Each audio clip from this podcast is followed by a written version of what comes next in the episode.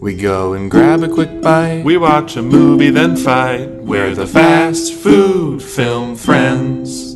You're listening to Fast Food Film Friends. I'm Nathan. My gracious co-host sitting right across from me is Kevin. That's We're me. gathered here today for a very special episode as we count down our favorite films of 2019 while chowing down on all seven varieties of Arby's slider sandwiches. Oh, Nathan, I am so excited. This is a big day.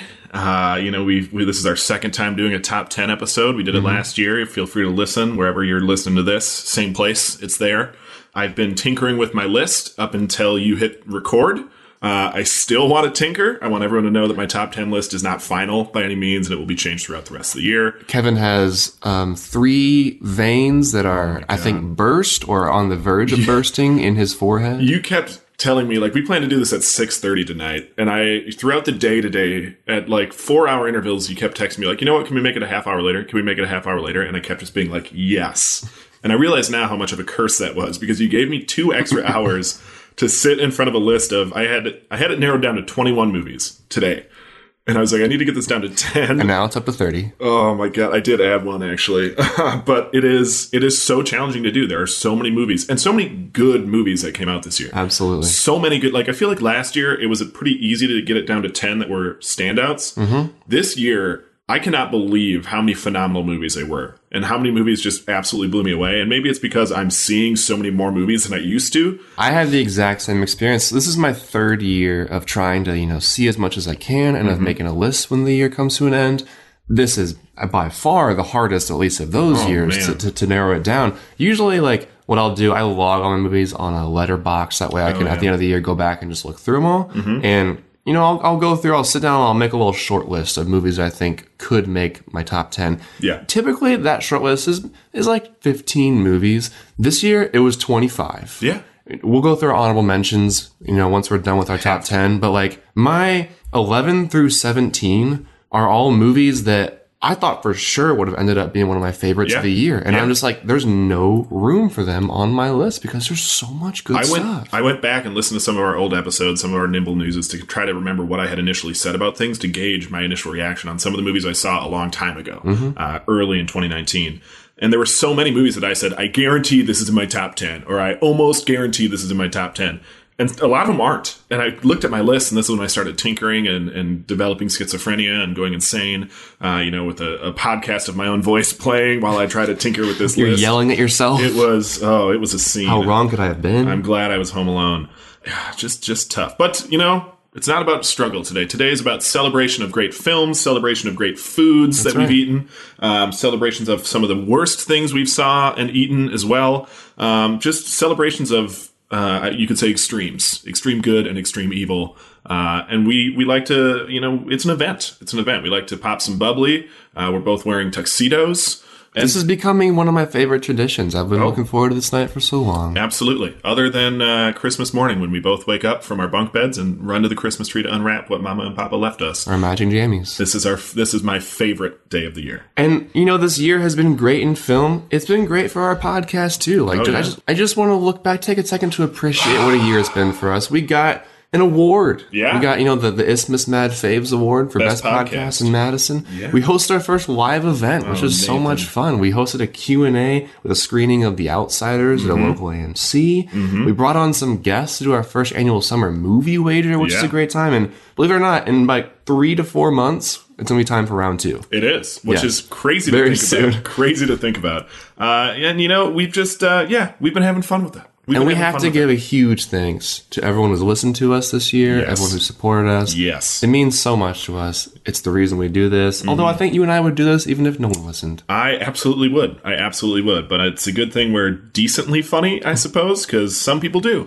And you know, for those of you who do listen, like he said, we can't thank you enough. And for those of you who buy merch and give us reviews on things, we love you even more than your standard listener. You have bought our affection to a higher extent than our normal listeners. We are complete shills, Absolutely. and we thank you eternally. Yes. Now, today we'll be eating these seven sliders from Arby's. We'll be eating them intermittently, you know, between picks. Mm-hmm. And uh, Kevin, why don't you tell the listeners about these seven flavors we'll be tasting? I cannot believe Arby's has seven sliders right now. I'm very excited about it. As fans of the show know, we are Arby's fanatics. This will be the sixth time we've done an Arby's themed episode. Correct. Uh, which is far and away the most of any fast food restaurant. The seven sliders, we've got a roast beef and cheese, which is their classic sli- thinly sliced roast beef and Swiss cheese. Chicken and cheese, which is a crispy chicken tender and Swiss cheese. Pizza, which is pepperoni, Swiss cheese, Genoa salami, and roasted garlic marinara. Man, they really lean on that Swiss in most of these. They sure do. Ham and cheese, which is thinly sliced pit smoked ham and Swiss cheese. Buffalo chicken, which is that same chicken just dipped in spicy buffalo sauce and topped with Parmesan peppercorn ranch. Turkey and cheese, which Nathan, take a guess here. I'm gonna say turkey and uh, help me out. Gouda. No, Okay, it's Swiss. interesting. It's Swiss. Thinly sliced turkey and Swiss cheese, and then jalapeno roast beef, which is diced, fire roasted jalapenos, thinly sliced roast beef, and of course, Swiss cheese. And uh, per recommendation from Arby's headquarters, what is the wine that we'll be pairing these with? We'll be pairing this with. Uh, I went to the liquor store today. Uh, I got the most expensive bottle of champagne I could find for you. It is a 2019 Andre. Uh, it is a uh, just a beautiful dry brut champagne. Can't Uh, wait. Very excited. I am uh, participating in. Did I say most expensive? I meant absolute cheapest. I meant absolute cheap. I get those confused. I get those confused a lot.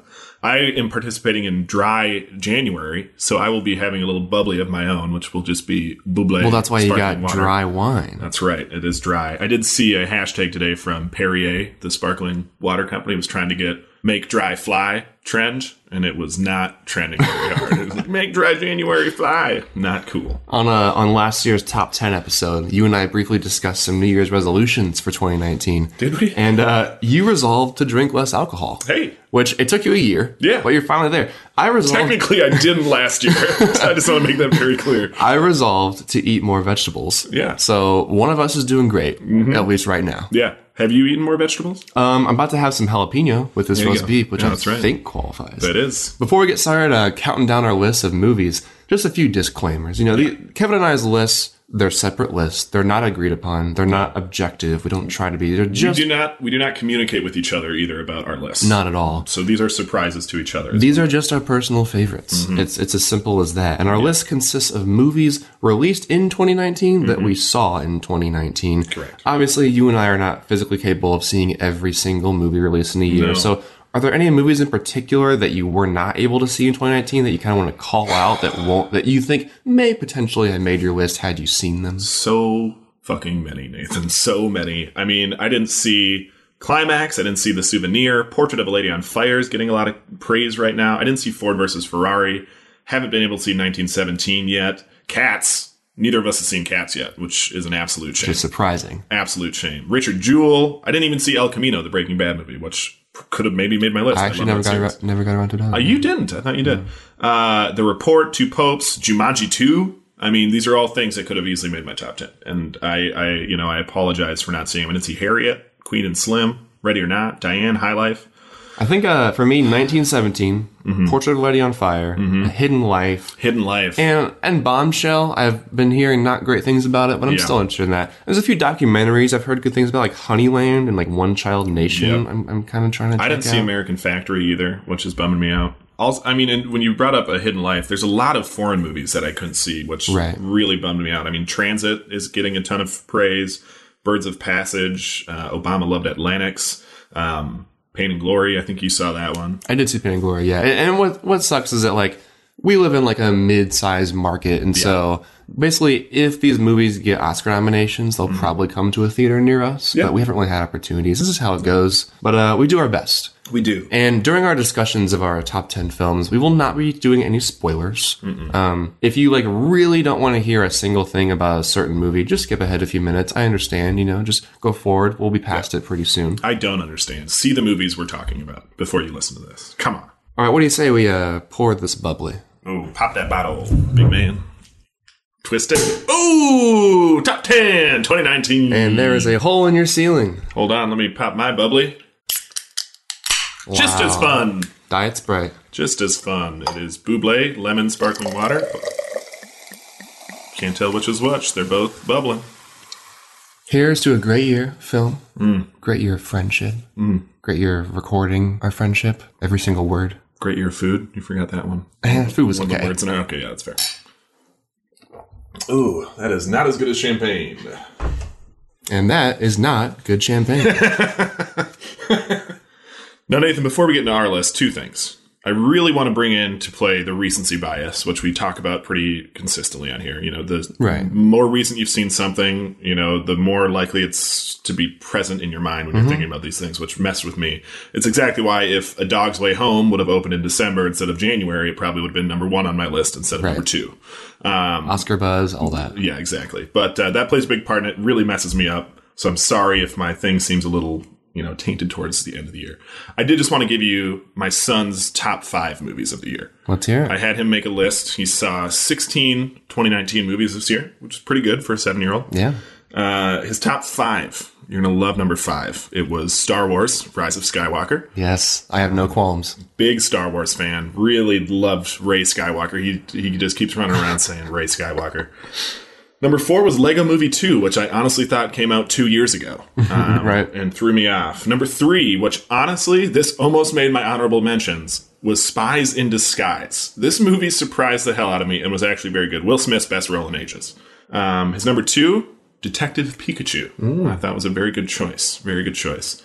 Uh, and his number one uh, that he denoted with a smiley face, none of the other ones got smiley faces, was uh, Spider Man Far From Home. Spider Man Far From Home. He's big into drones and big into Jake Gyllenhaal. So that's a seven year old's top five of 2019. Great taste. We got to get him on the show next year. Mm. Can you see PG 13 stuff yet? Uh, I've been letting him get in, in there. Yeah. He prefers NC 17, but he, he'll, he'll settle for his PG 13 every now and then. All right. I'm going to start us off with my number 10. I'm so nervous, Nathan. What if my order's wrong? My number 10 is Booksmart. We have to go to a party tonight. What? Nobody knows that we are fun. We didn't party because we wanted to focus on school and get into good colleges. And it worked. But the irresponsible people who partied also got into those colleges. I'm incredible at hand jobs, but I also got a 1560 on the SATs. We haven't done anything. We haven't broken any rules. Name one person whose life was so much better because they broke a couple of rules. Picasso. He broke art rules. Rosa Parks. Name another Susan B. Anthony. God damn it. Picture this, I'm a bag of dicks. It's directed by Olivia Wilde. It's about two best friends played by Beanie Feldstein and Kaitlyn Dever, both of whom knock it out of the Oh, park. their chemistry. I think it's without a doubt the funniest movie of the year. And even though it, it starts with kind of a cliche teen comedy premise, where it goes from there is so refreshing and fun. And like, even when it does at times kind of use the tropes of a teen comedy, it does them so well that it still feels one of a kind. Yes. Like, in particular, I'm thinking like, every one of these movies has like a scene where the main characters go on some kind of drug trip. Mm-hmm. It's like the one weird scene. Mm-hmm. this movie has one of those, but it's just so funny and creative. I love it. And I, I was laughing out loud through this whole movie in the theater. And on top of how entertaining it is, it's got a wonderful message about just seeing the best in others. And it's all about breaking stereotypes. And everyone in this movie is so lovable. Like main characters, side characters, cameos. There's so many. Mm-hmm. I wish I could have gone to this high school instead Yes. of my own. Oh, it makes high school look like the best thing on earth in this movie. I absolutely love this movie. It is the hardest I've laughed at any movie this entire year, so that definitely means it's the funniest. The writing, the directing, I think this movie is one of the best edited comedies as well. Um, just so well done. And like you said, the chemistry between the two main characters is perfect for Yeah, this movie. you could watch them all day. You literally could. You can watch this movie over and over again. It's on Hulu right now. Just so good. So damn good. It's a great number 10, Nathan. It's a great What is 10. your number 10? My number 10 is the Peanut Butter Falcon. You let a half naked boy with Down syndrome who has no idea how to get along in this world just slip out from under your nose. You two are close. We are. Well, then you'll figure out where he's at and you'll bring him back. Are you following me? Maybe we could be friends and buddies, bro dogs, and chill. Have a good time. So the wrestling school's in Ayden? Yeah. One long road leads all the way down. I'll drop you there then. I'm looking for a missing person. Have you seen him? Little man on a lam. Met your girlfriend back there, Eleanor. Two bandits on the run. Oh, yeah! Rule number one, don't slow me down. Rule number two, I'm in charge. Hey, what's rule number one? Party. No, not party. Streaming currently, uh, I think on Amazon if you pay for it. I got it from my Netflix DVD subscription, which I would highly recommend everyone get. Uh, it's great. You can get these movies that are hard to find. This movie was absolutely gorgeous. Did you see this movie? Did. It is so gorgeous, and it seems you can smell like the salty ocean air when you're watching it. It is so real and raw and just dirty. It's not. Mm-hmm. It doesn't look like it's a movie. It looks almost like a documentary the entire time. It is so. I don't Everything is like covered in like a texture. you can Yes, see. Like, yes, and it is just beautiful. The acting is so great, and I usually hate Dakota Johnson. Don't think she's good at anything, um, and I actually like her in this. The soundtrack's amazing. The message of kind of brotherhood and bonding. There's scenes in this movie that are just so touching, and Shia LaBeouf.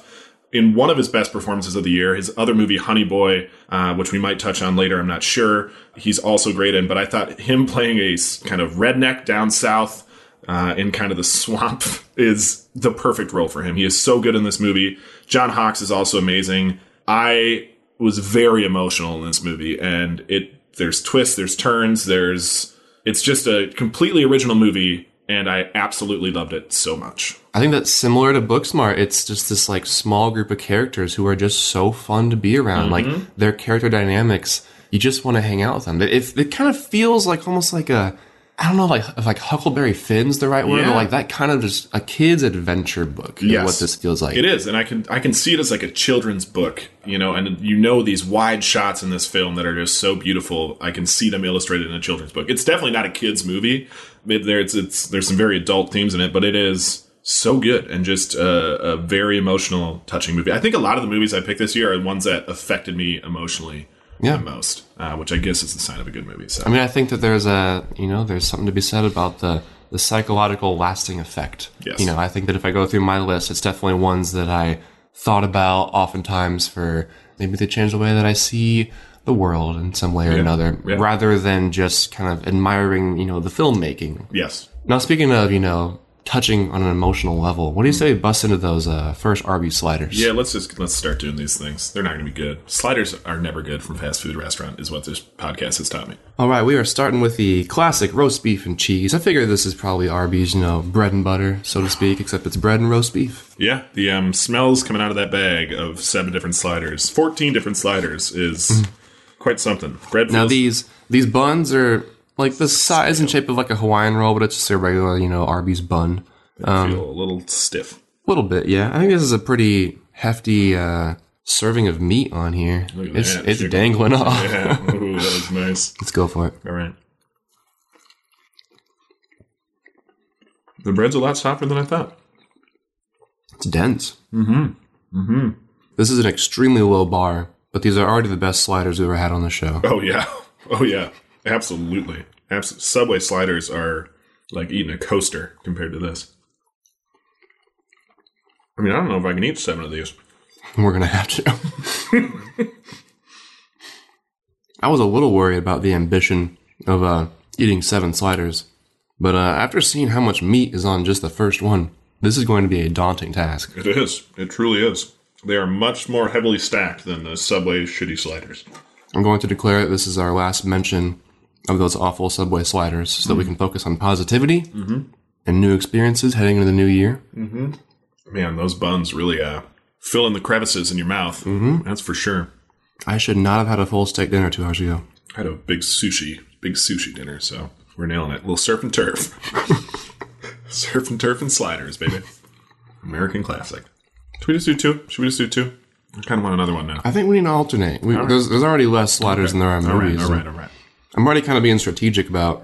I'm planning on eating all the ones that have roast beef or chicken because those are Isn't that all kind of of their best meats. But there's like the ham, Oh, the, the the turkey. turkey. Mm. Those maybe I can get by with having a few bites, but I'm only going to have a few is- bites of all of them because this is too good. you're insane. This is too good. You're insane. It's not that great.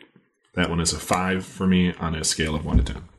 Speaking of things we disagree on heavily, Yeah. You will strongly disagree with my number nine pick, so I'm excited to get to it. well, I was being sarcastic because my number nine is the lighthouse. Ooh, ooh. What made your last keeper leave? He believed that there was some enchantment in the light.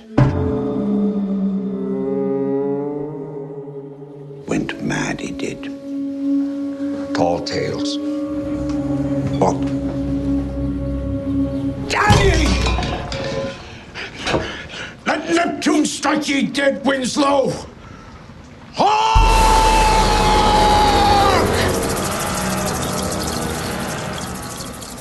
And this movie is about two lighthouse keepers who live on a remote island taking care of a lighthouse for months while they try to keep their sanity and they don't do a very good job of it. uh, like I said in our full review that we did a few months ago, this movie is basically uh, it's like a two man play. It's very contained. It's a it's a two man character study. Willem Dafoe and Robert Pattinson are acting their hearts out. Oh my god. It is weird. It is hilarious, and I will wonder what on earth it means for the rest of my life. The director Robert Eggers has an undying commitment to historical accuracy. So, as bizarre and surreal as this movie is, it will transport you to 1890 in Yep. every conceivable way. Like. They wanted to use uh, camera filters that existed at the time, but they couldn't find any, so they rebuilt them. And he wanted the dialogue to be authentic, so he found actual journals from lighthouse keepers of that era to use as inspiration. They tried to find a real life lighthouse that suited the needs of the film, but there weren't any, so they built a lighthouse. They dug up a real life lighthouse keeper and called him Willem Dafoe. That's exactly right, Nathan. They fucking did. That's how, his performance in this movie has to be one of the best of the year. It's one of my favorite, Yeah. bar none. Oh, It's it's so wonderful. It's so authentic. This movie is so visually striking, and I cannot get that ending out of my head. oh man.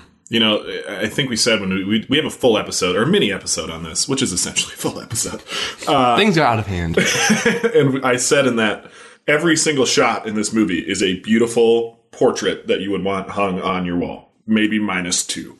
Um, it is such a beautiful movie. It's black and white, but just so well done. And just the, the performances from both of them are amazing. And Robert Eggers is clearly a genius, and I'm very excited to see what he comes out with next. This movie did not make my top 10 list, and it was very hard for me to not put it on my top 10 list because I love it. But I love it. I just don't know. I don't know. I couldn't put it on my top 10 list for some reason. I was very close to. yeah, like I said, I've got so many movies that if you asked me to defend why that movie is number thirteen, I couldn't even tell you. It's No. like I just loved it, but I just love this other thing more. Yeah. Too much goodness this year, which is a great Too much problem to have. Too much goodness is right. What is your number nine? Kevin? Speaking of too much goodness and things you disagree with, and once I say it, it's out of the box and you can't tell me not to. My number nine is Little Women and Midsommar, a Florence Pugh combo pack. I had to do a tie, Nathan. I know you're going to be mad at me. I'm very sorry. I couldn't do 10, and I needed both of these in my top 10. Here's what I'll say. I found a common theme, at least. I do appreciate that. Thank you. Uh, If I the only reason why I'm not disqualifying you and leaving your apartment right now and canceling this episode is because you chose such good movies. yes, Nathan. And so I'm I'm ready. I'm here Okay. for whatever you're about to take me into. so let's hear it. I knew you were going to be very upset. Let's start with Little Women. Um, I think I were you familiar with the book? Had you read the book? No, not at all. Neither had I. My my uh, sister and mom had like watched the movie growing up, so I like was like vague, vaguely familiar with Yeah. little bits and pieces here and there, but no, not really. Yeah. So I had I had not read it either. I had no idea. I think I was surrounded by a theater full of people who knew this story very well. Um, Florence and Saoirse are both so amazing in this. Of course, Timmy C is just absolutely brilliant in this movie as well. But Greta Gerwig directs such a emotional movie, and it's done so well. I mean the the kind of juxtaposition of the childhood scenes to the adulthood scenes. It's all the childhood scenes have this nice warm, you know, orangish hue to them, while the adult scenes are all kind of this cold blue dreariness. And it is so well put together. The writing is phenomenal. All of the performances are great, but I think the three people I've mentioned are really the standouts. Just surprises. Like I was surprised so many times in this movie. Yeah. Um, and it's just it's it's a movie in which obviously a ton of things happen, but it feels like you're just part of this family, and it's so warm, and you want to be part of this family. That was the word that kept coming into my mind is like, how is this movie so warm? it is. So it was shot on film. Yep. The the score by Oh Alexandre Desplat, Oh. Mm-hmm. one of my favorite composers. The camera movements, ever like the, the the costumes, everything. Yeah. it is just so. It is home. It is family. Yes. like it is. It is just like love. Yeah. This movie was made with such love. It made me just want to go up to my parents and be like, "Why did we not grow up like this? Why? Why am I not a famous writer? Why was I not raised in the 1850s? Like, tell me why, Dad. Why weren't you off in the Civil War? it was uh, just so good, just so good all around. I have no complaints about this movie, honestly, none. And it's a there's so many things that can go wrong with an adaptation like this of a classical work. Uh, you know, the writing can be overdone, the acting can be overdone, the costumes or sets can be too much, but everything just fits so perfectly. It even made me like Meryl Streep, and I don't do that. She's she's really good. There are two movies this year that made me like Meryl Streep. This one and The Laundromat on Netflix, which I also love. Yeah, she's very good in that also. but yeah, in, in Little Women, she's kind of cast against type. Like Yeah. she's this is not the kind of Meryl Streep role you typically see. She's yeah, she's very good. She's like such a. Everyone has that aunt Yes. who just says stuff that you're like, just stop talking. Just goddamn it, and like that's she have her. to come every year? right. Uh, and she's perfect at that. And I think one of my favorite parts of this movie is the costumes were just amazing. I think again, it's Mm-hmm. put Timothée Chalamet in any period piece. The guy just rocks. it. Absolutely. he plays like the that that era Playboy like so well. It's astounding. I I loved it. Um, and speaking of warm, kind of fuzzy movies, Midsommar, I think kind of the same vibe. You know, just it makes you want your family to be just like no. Um, Midsommar would be the complete opposite of Little Women, and I'm sorry to do two at once, Nathan. I know you're very mad at me right now. I can see the smoke coming out of your ears. But again, Florence Pugh with one of the performances of the year. Uh, you bought me the pin of her screaming face for Christmas, which is on my backpack. And that I way you can it. see it every day. I love it so much. It makes me remind. It reminds me every day of how much I love this movie. Visually, I think one of my top two most visually beautiful movies of the year. Astoundingly beautiful. Mm-hmm. Um, Ari Aster is a master. Oh, I didn't even. What a run! We may be the first to realize that. he is a master.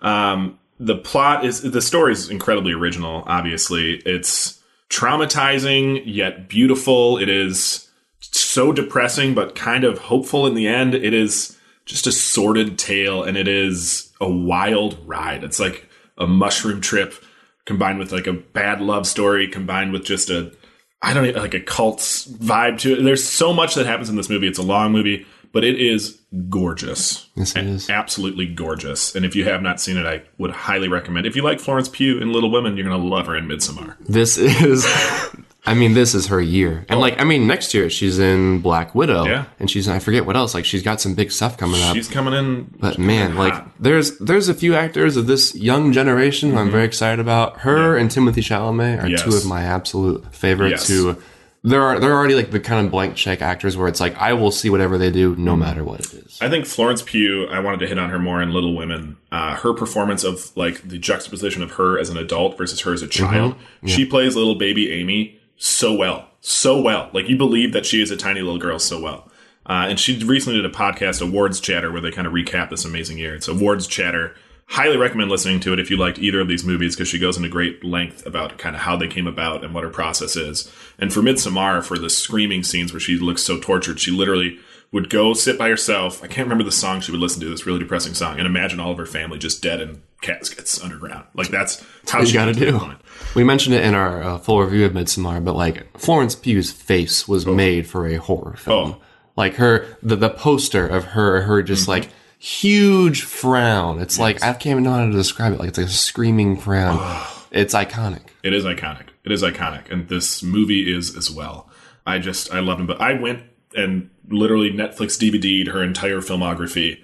Uh, two of them are coming to me tomorrow. I'm gonna just watch everything she's ever been in because And they'll probably retroactively be tied for number nine on your list. She was in Fighting with My Family 2019. I too, saw that, which yeah. was also very good. It's a good movie. surprisingly good. I hate wrestling. Surprisingly good movie. I felt the exact same way.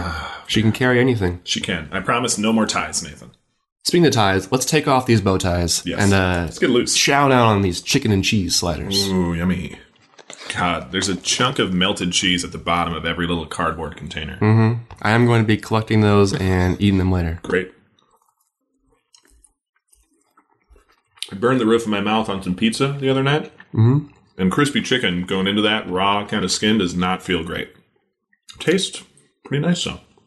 You wouldn't think this, even though we've mentioned it about four times on our show, but Arby's chicken strips are quite good. Very good, tender, moist. Some of my go-to chicken chips if I, you know, really just wanted a nice three-piece. Mm-hmm. You really don't think about them though for tenders. You just don't. I've taken to only eating the top bun uh, and not the bottom bun because it's too much bun. I've taken to enjoying life. Mm. Me too. As I watch you drink a bottle of champagne and I drink bubbly water. Let me just get a big swig of champagne and tell you that my number eight Mm. is Toy Story 4. Wow. Okay. Okay. Everyone, Bonnie made a friend in class. Oh, she's already making friends. No, no, she literally made a new friend. I want you to meet Forky. Hi. Hello. Hi. Ah! He's a spork. Yes, yeah, I know. Forky is the most important toy to Bonnie right now. We all have to make sure nothing happens to him. Woody, we have a situation. I am not a toy. I was made for soup, salad, maybe chili, and then the trash. Buzz, we've got to get Forky. Affirmative. I've grown up with the Toy Story series, haven't we all? They hold a very special place in my heart. And like many Pixar movies, they still completely hold up. So, Mhm. like many people, when I heard they were making Toy Story 4, I thought, the third film was a great conclusion. Why are they doing this? And I assume the answer was money because it's Disney. Mm-hmm. But this movie just seemed particularly unnecessary. Like, we've had like Incredibles 2, Finding Dory. Yeah. I get those. But it's like, we had this complete three story arc. Why do we need this? But in the end, oh. after having seen Toy Story 4, what they did is something that would have seemed impossible, which is that they took an excellent and complete trilogy, mm-hmm. which, to begin with, there's not many excellent trilogies ever. No. They took that and they continued it with a fourth installment that is just as meaningful and just as good as the other 3 Mm-hmm. I did a Google search. I was curious to see if there's a word like trilogy, but for four. Quadrology. That is not it, although I assume that. There is a word for it. It's only really used in literature. Tetralogy Ah, is what it's called. Of course. I think that this is truly the first great tetralogy. Well, have you seen all the Pitch Perfects? There's a Wikipedia page on like all the tetralogies that exist, and it's literally just like franchises where they happen to make four. Yeah. It's not like a complete story. It's like Alvin and the Chipmunks is the first one. I think you need to wait till Angry Birds 4 comes out and then we'll talk, okay? Just like the rest of the movies in the Toy Story trilogy, Toy Story 4 is it's so funny and mm-hmm. sweet and creative and has such a wonderful message we can all learn from. The characters are great. Obviously, you've got your whole cast of beloved characters, but now you've got Forky, Duke Kaboom, Key and Peele's Carnival toys. Ugh. And possibly the greatest thing about this film is the animation is just jaw dropping, especially for. Bo Peep, her Mhm. her porcelain texture. That whole antique store. Oh my god, the lighting, the sunbeams the- coming through. Yeah, the chandelier, all like all the kind of lens flares.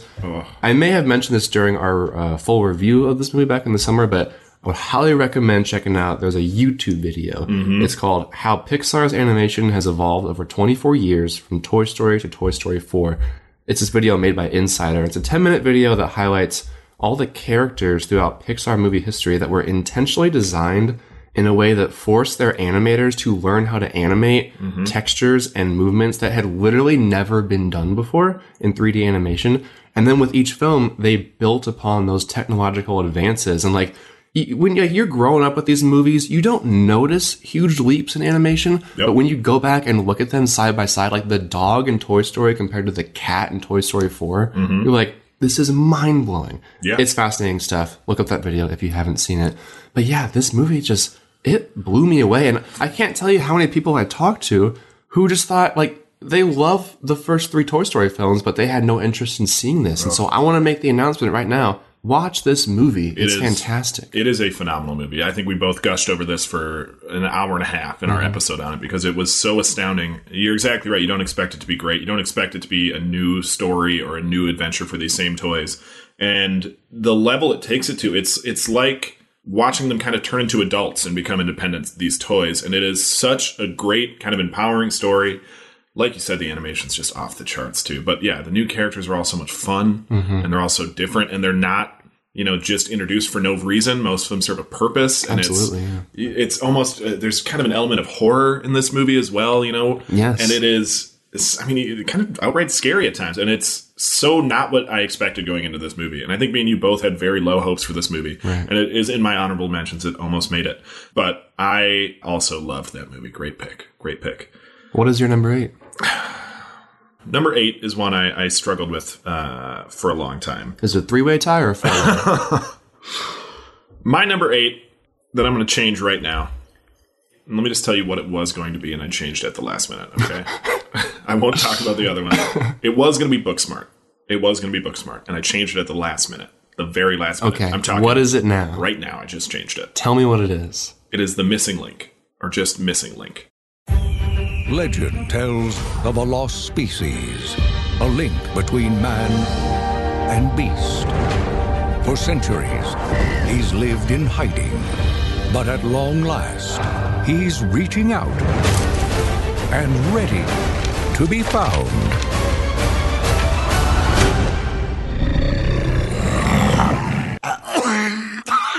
It's still there. Excuse me. Hi. You can speak.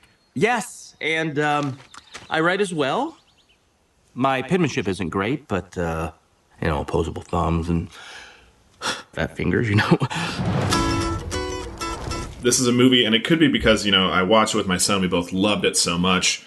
I'm a huge stop motion fan. I think we both had Isle of Dogs in our top 10 last year. It's my number one last year. Um, it was, I think, my number three or four. it was or up there, yeah. Um, and this movie, I think, is honestly one of the most uh, amazing and ambitious stop motion movies like ever made. It is so astounding. I, I went back and listened to um, our Nimble News on it. Uh, it was uh, my Nimble News on it uh, in our episode on Netflix's The King. And I said, uh, I hope it gets a nomination for Best Animated Feature. And it just won that at the Golden Globes last night, which is great. And judging by the producer's face when the name was announced, Yes. that surprised truly everyone in that room. Truly everyone. Um, the writing in this was uh, so funny. It's Zach Galifianakis. Uh, it plays basically a, a Bigfoot type creature, but the two main characters have this back and forth that's phenomenal. The writing is hilarious, sharp. The humor's dry and subtle, um, but the visuals of this movie are just astounding. And it's, uh, I think you mentioned uh, when we chatted about it briefly in Nimble News that it's from the same studio that did Kubo and the Two Strings Yeah, Laika. Yeah. which is also astounding. But this is a stop motion movie. They do a whole few scenes on a boat where things are rocking back and forth, and it just blows my mind. I could watch it all day, every day. It is just beautiful.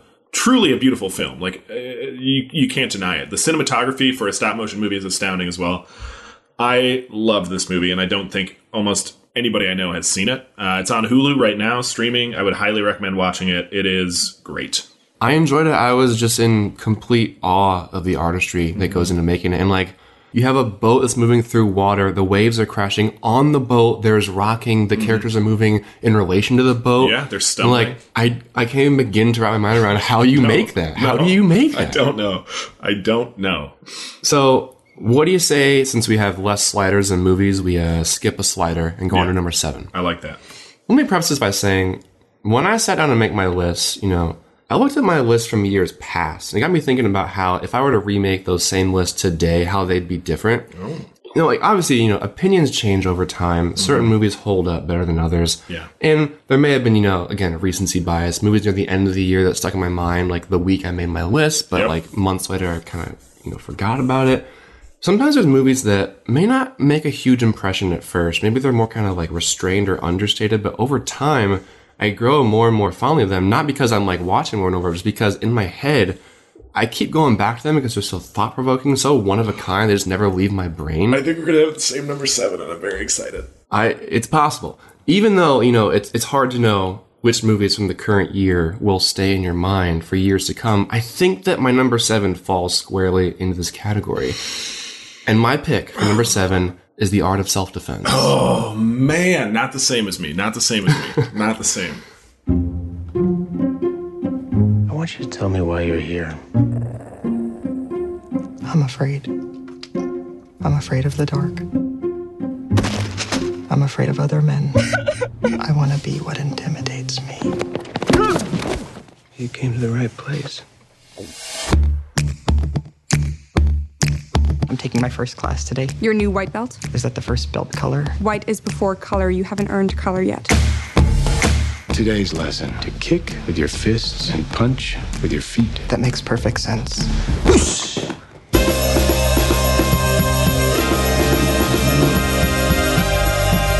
I challenge you to a fight to the death in unarmed combat. In The Art of Self-Defense, Jesse Eisenberg plays a guy who's basically the textbook definition of a beta male. Yeah. Yeah, uh, he feels insecure around other men, and there's an incident that kind of brings his insecurities to a breaking point, so he decides to start taking karate classes so that he can intimidate other men in the way they intimidate him. Of course.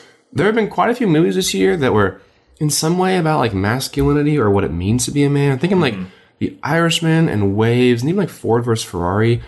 The art of self defense deals specifically with this cycle that men become caught in where they feel inferior to other men, so they try to be more masculine, which then makes other men around them feel inferior. Yep. And we're all caught in this loop where there's no room for vulnerability or meaningful connections. Mm-hmm. This movie uses the metaphor of like physical combat, but like in our real lives, I mean, all men experience this feeling in more, you know, nuanced ways. Many of us are conditioned to uphold these gender norms by the men who raise us, who were conditioned by the men who raised them. And like, the art of self-defense is just such a great illustration of this cycle. And I've got to say, the, the last 10 minutes of this movie is so satisfying. This is like, uh, the next day I just rewound the last 10 minutes Yeah. just to watch it again, just because it's so good. The humor is, it's very dry and, Super and, dry. and offbeat, Super dry. which is right up my alley. Yep. Yep. the dialogue reminds me of a director who I know you love, Yorgos Lanthimos, Sure who do. did uh, The Favorite last year. Mhm. I definitely found this movie to be a little, I would say, less off-putting than typical Yorgos Lanthimos film I don't in terms of the that. dialogue, but the way that you know Jesse Eisenberg's character speaks, especially as he grows more confident, Mm-hmm. it's so like matter of fact in like such an off-kilter way. I Yeah. think it's so funny, and and visually, this movie is so it's just very nice to look at. It's almost like got I don't know how else to say this other than that it has quirky cinematography. Yeah. And like It's very it- simple. It uses lots of muted colors, lots of Mhm. yellows and browns and neutrals. I feel like the closest visual comparison I can think of is Napoleon Dynamite. Yeah. In terms of like But the drama. the the interior design and just kind of Mhm. I mean honestly like the humor is n- kind of similar too. Napoleon Dynamite is my favorite movie, so I feel like this in many ways just reminds me of that. I will say though, Napoleon Dynamite is not a very plot driven movie, so if you think that movie is kind of pointless, Mhm. the Art of Self Defense, I think the story is the best thing about it. It's got a really great story, really great characters, Mm-hmm. but it's still in that same vein style. I wanted to do a three to five on this movie with you in one of our previous episodes, but never got around to it. I you Let's do it now. You kind of told me to watch this, and I, you know, my notes on it were, you know, it's. I think the first thing I wrote was like slow, not for everybody, but great. Mhm. Um, I really liked it. Like you said, it's a really interesting look at kind of how toxic masculinity is built and fostered and amplified in people who are looking for guidance or help in life. And it's kind of absurd, but uh, oddly unnerving in like today's online world where these attitudes and ideas spread like way too quickly. Yeah. And you can totally see this type of stuff happening and people being sucked in by one super macho guy uh, and telling him, "Oh, I can change your life." It was. It's almost like an. It's an off-putting movie. It's an off-putting movie, and I think the reason I didn't put it in my top ten or honorable mentions is it was just at times it was a little predictable for me and but i think other than that it is a great movie it, the acting is almost like purposefully simple but it's great like all the characters are great in this movie um and it's i think it's yeah the last 10 minutes is really pretty powerful and and fun and it's And just very much out of left field. very much. My dad, who falls asleep in almost every movie we watched, I watched this when I was back home, I think for Thanksgiving or something, Mhm. loved this movie. Was like laughing out loud, and I have not seen him laugh in a movie in a very long time. So it is.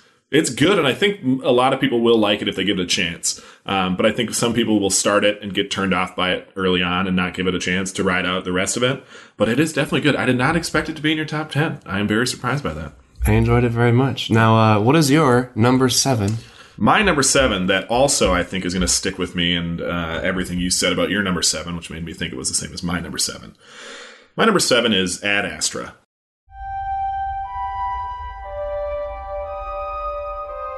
This is a top secret psychological evaluation. Please describe your current emotional state. I'm steady, calm, ready to do my job to the best of my abilities.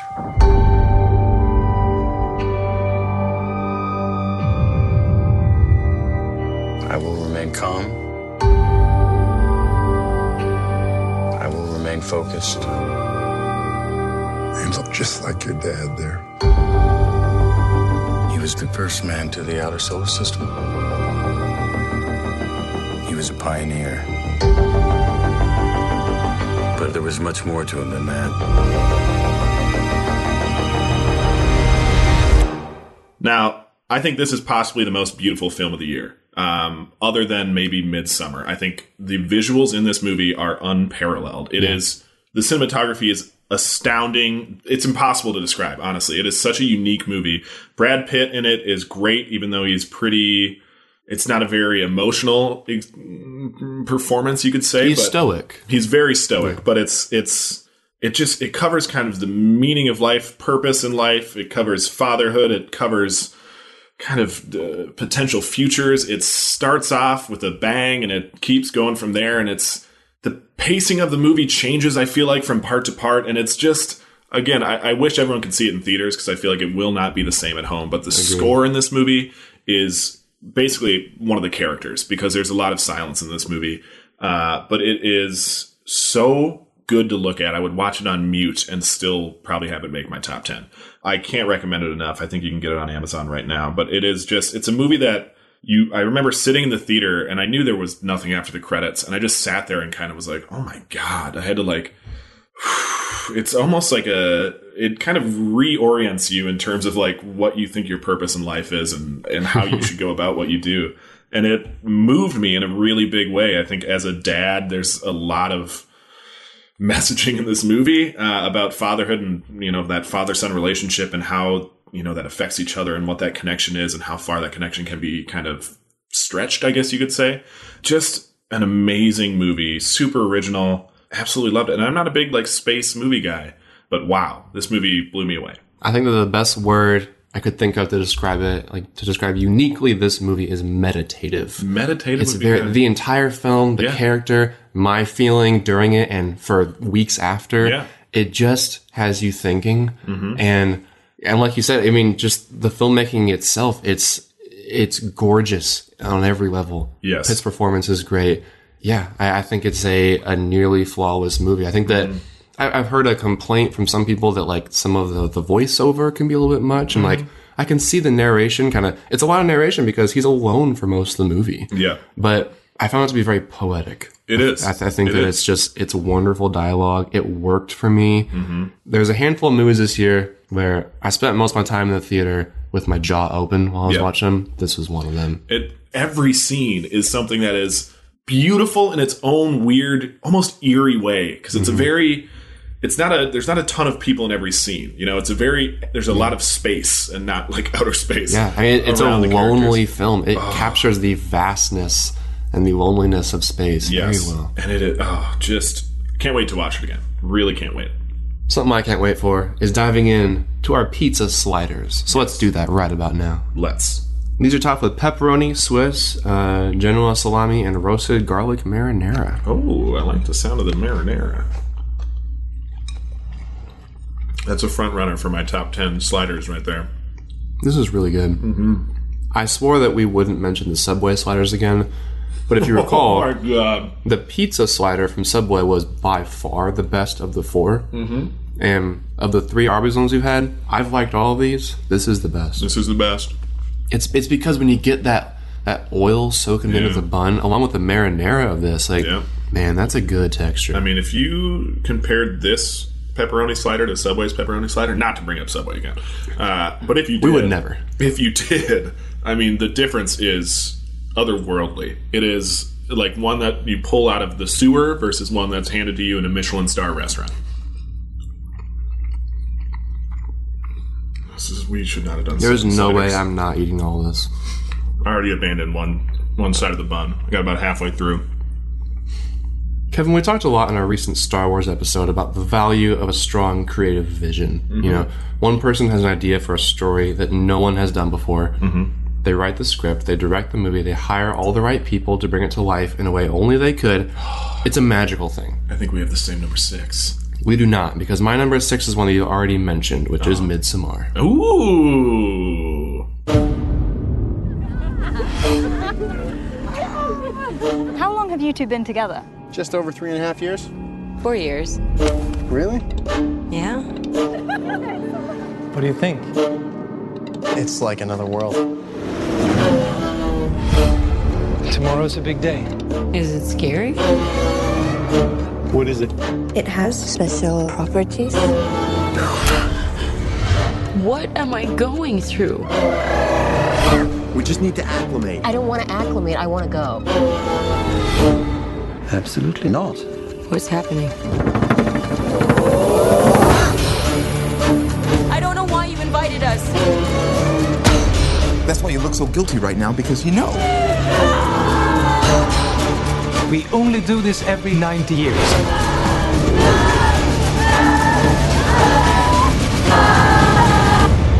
I was most excited for you to come.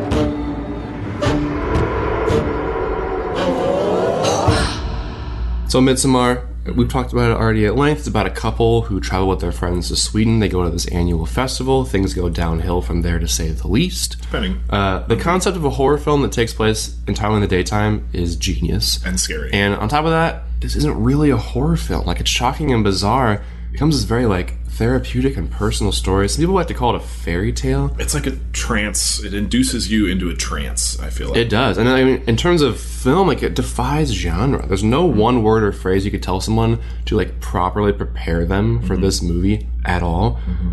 The imagery is just what gets me. That's why I can't stop thinking about this movie. Is I mean, the costumes, the architecture, this commune in Sweden, the landscape, the drawings. There's an Oh. entire room that's covered in drawings. They have these books. They have these sheets where they there's these paintings that foreshadow events of the film. I could stare at this movie forever. Yeah. The score is haunting. We already talked about Florence Pugh. Fantastic performance. This is Ari Aster's uh, second major film after Hereditary from last year. Yep. Also one of my favorites of last year. And if you've seen both movies, I would highly recommend checking out our spoiler discussion on Midsommar that we did back in the summer because we really dove into the ways that I think these two movies make great companion pieces for one Yes. another. But we can't really go into that right now. It's very spoilery. Yeah. Ari Aster's career is off to an incredible start, and I'm just happy to be alive in a time when this man is making movies because I am completely on board for wherever he goes from here. Absolutely, absolutely. It's trance like. It's the only thing I can think of. I remember we saw this with a group of friends, and we were all just dazed afterwards. Like just You feel the length of time. It Yeah. Mm-hmm. feels exhausting because the characters are exhausted. Constant daytime. They're at you know their wits end. Yeah. It's man, it's, just a so great one. I mean, it, it's got funny parts in it too. Like it is completely genre defying. Number or number six last year for me was Hereditary, by the way. So I believe mine was up there as well. great taste. My number six is one that I was very excited to see. It is Uncut Gems. Mm. Uncut Gems. Can I just go ahead and say right now? I feel like it would be easier if we combine these. That my next pick, number five, is also Uncut Gems. Synergy. How you doing, Holly? How's it going? How's Hey, how how are are you? Good Pesach out. All right, Larry, you're a Jew again. Welcome back. I made a crazy risk, a gamble. And it's about to pay off. So I want the Celtics to cover. I want the Celtics halftime. I want Garnett points and rebounds. What do you know? I don't know. I just know.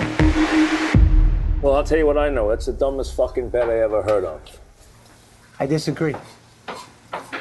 I disagree, Gary.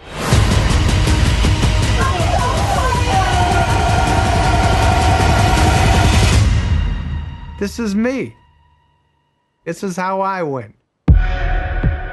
I was so excited to see this movie. I'd heard nothing but good things. It's from my favorite movie studio right now, A24, that only puts out kind of unique indie movies, and it's uh, usually movies that are unlike any other movie. And this is completely unlike any other movie. Absolutely. I cannot say enough about Adam Sandler's performance in this movie. I'm not a huge Adam Sandler fan. I mean, I loved him on SNL, loved him growing up, his movies, but I don't think of him as an amazing actor in my head. Um, this movie totally changed that. This movie, I was I saw this by myself, and it was a very crowded theater. Um, just because it was opening day that this movie finally came to town, it was a crowded theater. I was sitting by people and. I was leaning forward harder than I've ever leaned forward in a movie. I was so anxious. It's a movie that covers a lot of ground, but a, a lot of it is about him betting on sports. And there's a point in the movie where a basket is made in this pretend basketball game that he's bet on.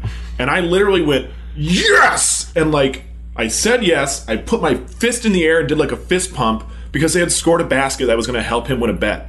And I sat back down and I was like, oh my God, I'm by myself in this theater. These people think I'm nuts. and then I looked around and I was like, oh no, everyone is completely enthralled by this movie. Nobody even noticed that I just did that. And I'm sure three other people did that too.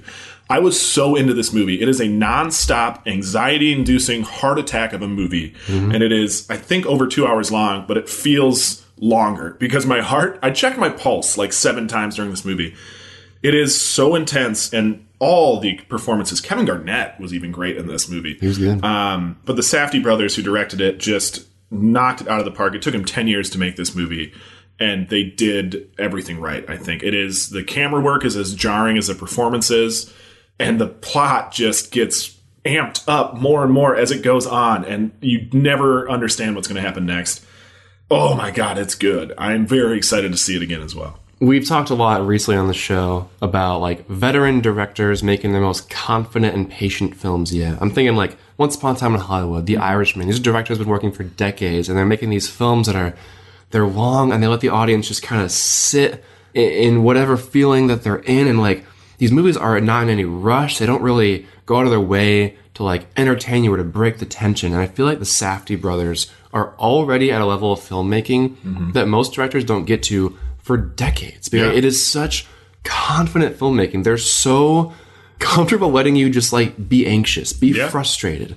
And the stakes just keep getting higher and higher for hours. Oh my God. And like both in terms of like the literal plot stakes and also like your emotions, like you just said, I moved around in my seat and I was more audible of an audience member than I was in any other movie this year. I was I could not sit still. No. I was so antsy.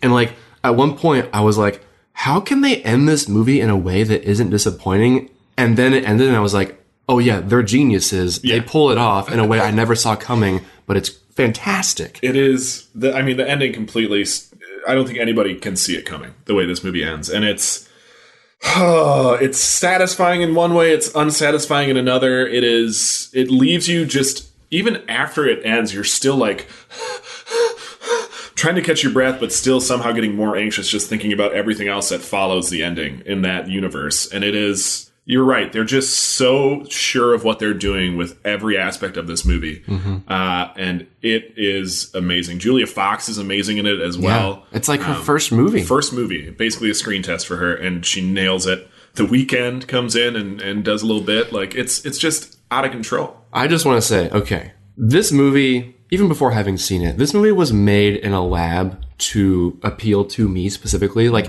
Adam Sandler, you say, you know, before this, you don't want to take him seriously as an actor. I will say, if you're listening to this and you think the same thing, watch Punch Drunk Love. Mm-hmm. Great. Before that, watch the Meyerowitz stories on I never Netflix. watched that i never watched that But before that, please go watch Uncut Gems. Like this man's acting, he it is baffling that he spends so much time and effort on dumb comedies because Mm-hmm. when he has good material, a good role, he is just as good as any other actor. Absolutely. Like if 2019 had not been such a great year for actors, I think he would absolutely be in the conversation. For i think like, he still will it- he has a chance. Like he he has the chops to lead a gripping movie like this. Mm-hmm. He's so good, and like that already. When I heard about this movie, Adam Sandler in a serious role, I was excited. yeah Next reason, the Safdie brothers, I already love. They did good time with Robert Pattinson a couple years ago. Mm-hmm. Also, like an anxiety-ridden New York, grimy.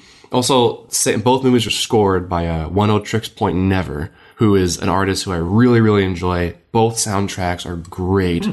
I listen to both of them at work all the time. i thought you were going to say at the same The- time the Uncut Gems soundtrack in particular is like, I feel like the best way to describe it is that it sounds like someone from the 80s if they were to score a movie that took place in 2012. Yeah. It's like retro but futuristic it's at the perfect for adam time. sandler's character it's It is. he's uh, somebody from the past trying to fit in in today's world and it's so hard for him to do that you see throughout this entire movie And next reason I was excited for this, The Weeknd is possibly my favorite artist. Wow. And when I found out he was in this, I assumed that it was going to be a cameo. But even then, I was like, I'm just excited. Just like I follow the guy's career so closely, I'm excited for him to do anything in a movie, let alone a movie I'm already excited for. He's in it for like 10 minutes and actually like does quite a bit. Like he's he's not in the background. He has like a choreographed uh, altercation. He has like he like performs almost an entire song. He like actually has some good dialog I I enjoyed that very very much. And like even though I was so excited for this movie, I kind of thought in the back of my head, I'm like, my hopes are way too high. Yeah. There's no way that this movie's gonna live up. It's got all these elements that I'm so excited for, but it cannot amount to like what I'm imagining it is. But it completely did. Mm-hmm. I loved this movie so much. Yep. What I've told people, you, you mentioned it's like this anxiety trip. Like, it's a roller coaster ride. At its peak, it's like thrilling and stimulating, but like at I guess you'd call it like its valley. It is so anxiety inducing and will Yeah. make you want to yell at the screen. And like, if you're okay with that experience, if that sounds like something that you're ready to sign up for, please go see this. But if not, please don't. I was gonna say, because please do. I think you'll probably hate it if that idea doesn't sound entertaining to you. I don't. You know how you know how sometimes think you can. you know how sometimes you go on like Twitter or Facebook, you see like sponsored ads for movies like the weekend they come out. Mhm. Sometimes if I've seen a movie, I like to read the comments section on those ads. It's like hundreds of comments of people who just saw the movie, you know? I'm just curious to see what what do like random people think of this movie that I saw. I would invite you to like read some uncut gems comments, especially like on Facebook if you could. There's Oh god. all the top comments are about what complete trash this movie is and like people despise it and i'm like if you're expecting just a like a Adam plain Sandler. thriller or yeah if you, adam Sandler, like whatever your expectations are it's probably not at all what this movie actually is Mm-hmm. and i want to give people context because like i just know there's people who would be like you know i respect this film but i also think it's absolutely awful and i get that that being said i love it Yes. it was made for me it was made for you I think. I I mean, just uh, more reasons it was made for us. Lakeith Stanfield is phenomenal in this I movie. love him. He does such a good job in this movie. He is Yeah. the perfect character. He plays it so well as kind of the guy who's like absolutely your friend when he, he needs to be and absolutely gone when he doesn't need to be. Yeah. Uh, and looking out for number one. Idina Menzel is also great in it, and uh, the his like brother-in-law Eric Bogosian is Mhm. creepy as hell and such a good bad guy in this movie. Such a good bad guy. Um, he just looks like an evil man. I don't know if he's ever been in anything else, but I assume he was like the kind of the the inspiration for a lot of animated bad guys because he looks Yeah. just like him. both Uncut Gems and Good Time, the Safdie brothers' two major films, like they cast these recognizable actors, and through the actors' transformations and through the, the directing, like they become unrecognizable. Like Robert Pattinson, Adam Sandler, Idina Menzel, like mm-hmm. these become the characters 100%. She was so good. Similar to Ari Aster, the director of Midsommar, I am so excited to see whatever the Safdie brothers do next. Yes. Like I'm so on board for everywhere they go from here. Absolutely. Can't wait. So that was my number five. How about we jump into your number five? You want Kevin? to sneak a slider in? I'm getting a little. Hungry. Let's go ahead and do it. Yeah, I am uh, getting pretty starving right now. Yeah, I need some more bread. Now we are about to dig into these ham and cheese sliders. Let's go for it. All right. Here's what I'll say. At least in terms of Arby's ensemble of meats, when it goes with other meats, it adds a nice touch on its own. Yeah. This is very standard ham. I'd rather have like a. Why don't they do like a little mini Reuben? Like, give me some corned beef. You know, give me some brisket. Ham and cheese is so boring. Yeah, that's probably my least favorite so far. Maybe it's just because it's following it's following the pizza one. So I mean, how's it supposed to? I think it has the least to offer. I mean, a couple of these are just one meat with the Swiss cheese. Even maybe a little bit of sauce will be really good on this. Mm-hmm. Maybe some mustard or mayo or something. I don't know, but this is not one that I would ever choose to get again. A few of these I could see myself getting again. Yeah. But uh, but not this one. No. No. Now, speaking of things that are dry and unsatisfying, what is your number five movie? My number five is Rocketman. There are moments in a rock star's life that define who he is. Where there was darkness, there is now you. It's going to be a wild ride.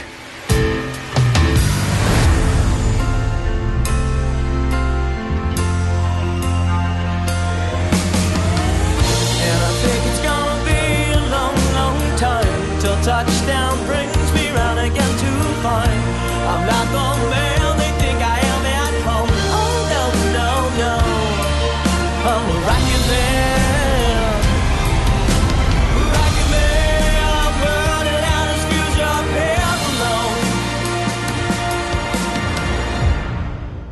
This movie, you know, we were coming off a, a real sour taste in our mouth with Bohemian Rhapsody. We weren't sure how this one was going to be. We have a full episode on this movie as well. It is, like I said in our full episode, the Elton John of movies. There is nothing like this movie.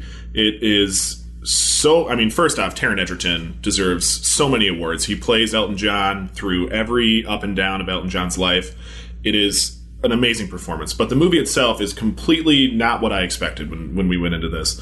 It is the structure of it is so different than your classic biopic. It is amazingly and seamlessly put together with Elton John's music and kind of how his songs were shaped by his life and how different parts of his life kind of line up with all of these amazing songs that you you forget how many phenomenal songs Elton John has written until Yeah. you watch this movie and you realize, oh my God, he's written so many, but oh my God, he, these are all so personal to him. They all just are a ch- little chunk of his life, and they're seamlessly built into this movie in such a cool way because it's not like your normal musical where everyone breaks into song or something like that. It's much more kind of Elton John in his own world, and it's just such a uniquely structured movie and I cannot get enough of it. I know a lot of people might not like, you know, musicals, but it is an astounding movie. It is so fun to watch. The Elton John movies. No. In our in our full review of Rocketman, we did a lot of comparing this to Bohemian Rhapsody, Mm-hmm. even though we kind of tried not to. I think it warrants it though, because Bohemian Rhapsody last year, a movie that you and I did not like, Detest. especially with how much love it got you know, in the award season. I still don't understand it, but I think that that movie kind of raised the conversation about like music biopics and how tired of a format it is, and how there's just this it's this generic template of how to tell these stories no matter how different the artist is you they always tell the story in the same way Yep. the film walk hard is an excellent parody of like the typical music biopic format Yep. but rocket man and ah, it just makes me so sad because i think there's a lot of people who didn't see this movie Yep. because bohemian rhapsody burned them because they thought i don't need to see another movie about like an 80s pop icon so soon after this. And to be honest it was marketed to be pretty similar. It looked like it was going to be along the same lines. But it is so different and refreshing in every way. And it is this movie was made specifically to defy the music biopic template like the very first scene you think you know what's going to happen you think it's like and it starts and you're like oh man they're doing the same thing that all these movies Yep. do but it takes a very deliberate turn and says no this is not that movie It is Yes. a very different movie it's a one of a kind movie i was dazzled Oh my god, it is! It really floored me. So over the top in so many ways, just like Elton John was, and that's when it's at its peak. Like it is the perfect reflection of just a man who is bigger than big, like too big for any room. Elton John is, and it's this movie makes you understand how he got that way. And Jamie Bell in it is great too, um, as kind of his songwriting partner, and it's just amazing. It is, and it covers topics that you know Bohemian Rhapsody really shied away from with with you know whether it's you know his sexuality, his drug use. Rocketman's like, let's go, we're getting into it. Oh my god, what a fun! It's such a fun movie. It reminds you of all the amazing music Elton John's done, the amazing life he's lived, and it's just good all around. There's I have no complaints about this movie. I remember leaving and just thinking. I'm so happy right now because it was so much better than I'm sure anybody expected it to be. And it's so much better than that piece of shit Bohemian Rhapsody. and it just made my day because Elton John deserves a phenomenal movie and he got it. Bohemian Rhapsody is sometimes known as the subway slider of oh movies. Oh my god. Are we ready for our number fours? I think so. My number four is another film that we've already touched on a bit in this episode. It is Ad Astra. Oh, way up there. So in Ad Astra, Brad Pitt, you know, plays this astronaut. His father was missing on a mission to Neptune like 30 years prior. Mm-hmm. Now Brad Pitt finds himself on a mission to uncover the truth about what happened. Mm-hmm. And you, you might expect a movie about a, a mission into deep space to be this like exciting adventure, but like this film is melancholy. Like I said, this film is meditative, and and part of that is Brad Pitt's character. Like it's it's it's not an adventure. It's in the future, space travel will become mundane, and like there's a whole sequence where flying on a space shuttle to him is is just as banal as like flying on an airplane for a work trip is for you and I. A Midwest airport. In, in the opening scene, we see Brad Pitt working on like on this space tower. It's a gorgeous scene, just Oh. right off the bat. But Oh. like we get this sense of scale, the vastness of space, and like the danger of his job. And for us, it's so much to take in. But for him, he literally it looks like an electrician working on a utility pole. Like it's Yep. everyday work for him. And that perspective is so interesting. It's such a different take on sci-fi.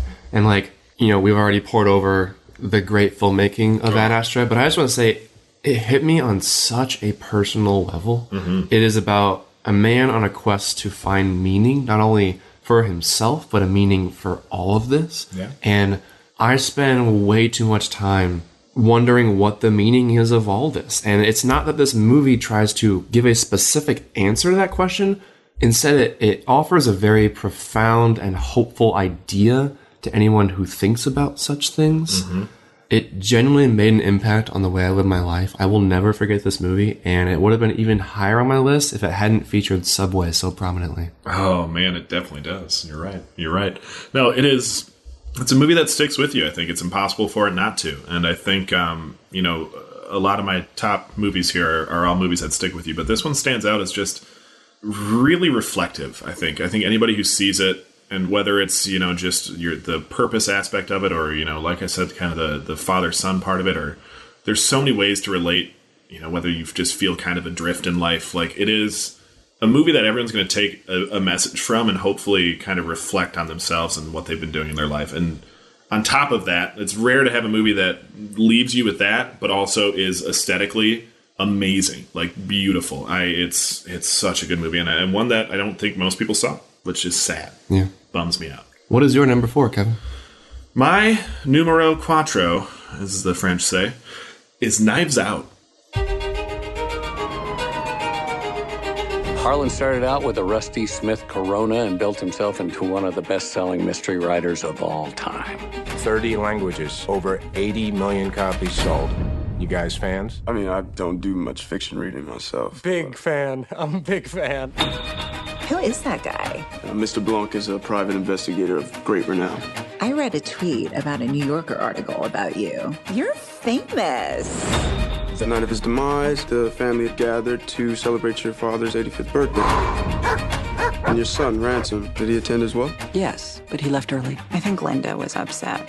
Walt would get a little Irish courage in him. He'd get into it with Harlan. What? Richard said what? Are you baiting me, detective? Attempting to be thorough so we can figure out the manner of death. You mean if someone killed him? You think one of us, one of his family, Walt, Walt. killed him? Mr. Blanc, I just buried my father who committed suicide. Why are you here?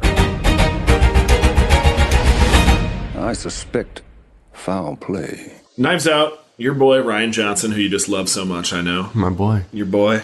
Uh, it is one of the most masterfully done movies of the year. It, it's it's a perfect murder mystery type movie. I avoided trailers like the plague for this movie because I didn't want anything at all to be spoiled, and I am so glad I did. Uh, it's got all the elements from your classic kind of mystery and suspense films, but it's mixed so well with today's world and how people act today and the types of personalities that exist in the world today. The cast is off the charts. You've got Jamie Lee Curtis, you've got Chris Evans, Daniel Craig with a beautiful southern accent. You saw they confirmed a sequel today? I saw that and I'm still semi erect from that news. I want there to be 10 of those movies. Mr. Benoit Blanc. Uh, Ana de Armas is amazing in it. Everyone is so good, and there's no way to predict what's going to happen next. The pace is perfect. If it was any faster, it would be a little too fast. If it was any slower, you could probably start to piece things together, but it's so perfectly put together. He is such a master, and uh, that you just you're on the edge of your seat. Not in a not in an uncut gems way where you're anxious, but you're just like you're trying to figure it out, and you're trying to figure it out because you know it's a murder mystery. You know one of these people did it. You you're just racking your brain, and things are presented one way and kind of realize later to be another way. Chris Evans in that goddamn sweater is just astounding, but it is such a fun movie, and I think me and you both agree that this is a movie that you can recommend to almost anybody Mhm. because it is objectively a fun, good movie. You're not going to guess what happens, and it is just a just a ride that I really enjoyed. And like you said, I cannot wait for the next Benoit Blanc film. I I especially admire the way that like you know it, it's a it's a who done it mystery and like at one point it basically changes genres it becomes a very different movie and like it plays on your expectations of the genre in such smart ways Yes. I think that Rian Johnson as a director I, I I think he's he's the kind of director that just I want him to take me on rides for the rest of my life I, Yes. I trust the man to take me on such entertaining adventures Mhm. and God, again, I can't wait to see what he does. And, I mean, every the thing is with this movie, it's everyone has a reason to have killed this guy, and it's you know, you've got Michael Shannon, you've got Don Johnson, Toni Collette plays a ditzy blonde better So, so good. and compared to her role in like Hereditary or any other movie that she's in, it's astounding to me. Her character in this was the one that blew me away almost most of all. You've got again Lakeith Stanfield's great in it, but it is it's just so damn good. I can't get enough of this movie. This will be one I will definitely buy on DVD because I am old and still do that. But just everyone's amazing in it, and it, it's got to be the ensemble of the decade. I feel like he squeaked that in at the tail of the decade. Speaking of ensemble, of the decade, let's uh, make some time for that buffalo chicken slider. I'm excited for this one actually. Now, these buffalo chicken sliders, not only are they topped with a crispy chicken tender dipped in spicy buffalo sauce, they also have Parmesan peppercorn ranch. They look messy. They do indeed. I just want to talk like Benoit Blanc for the rest of the episode.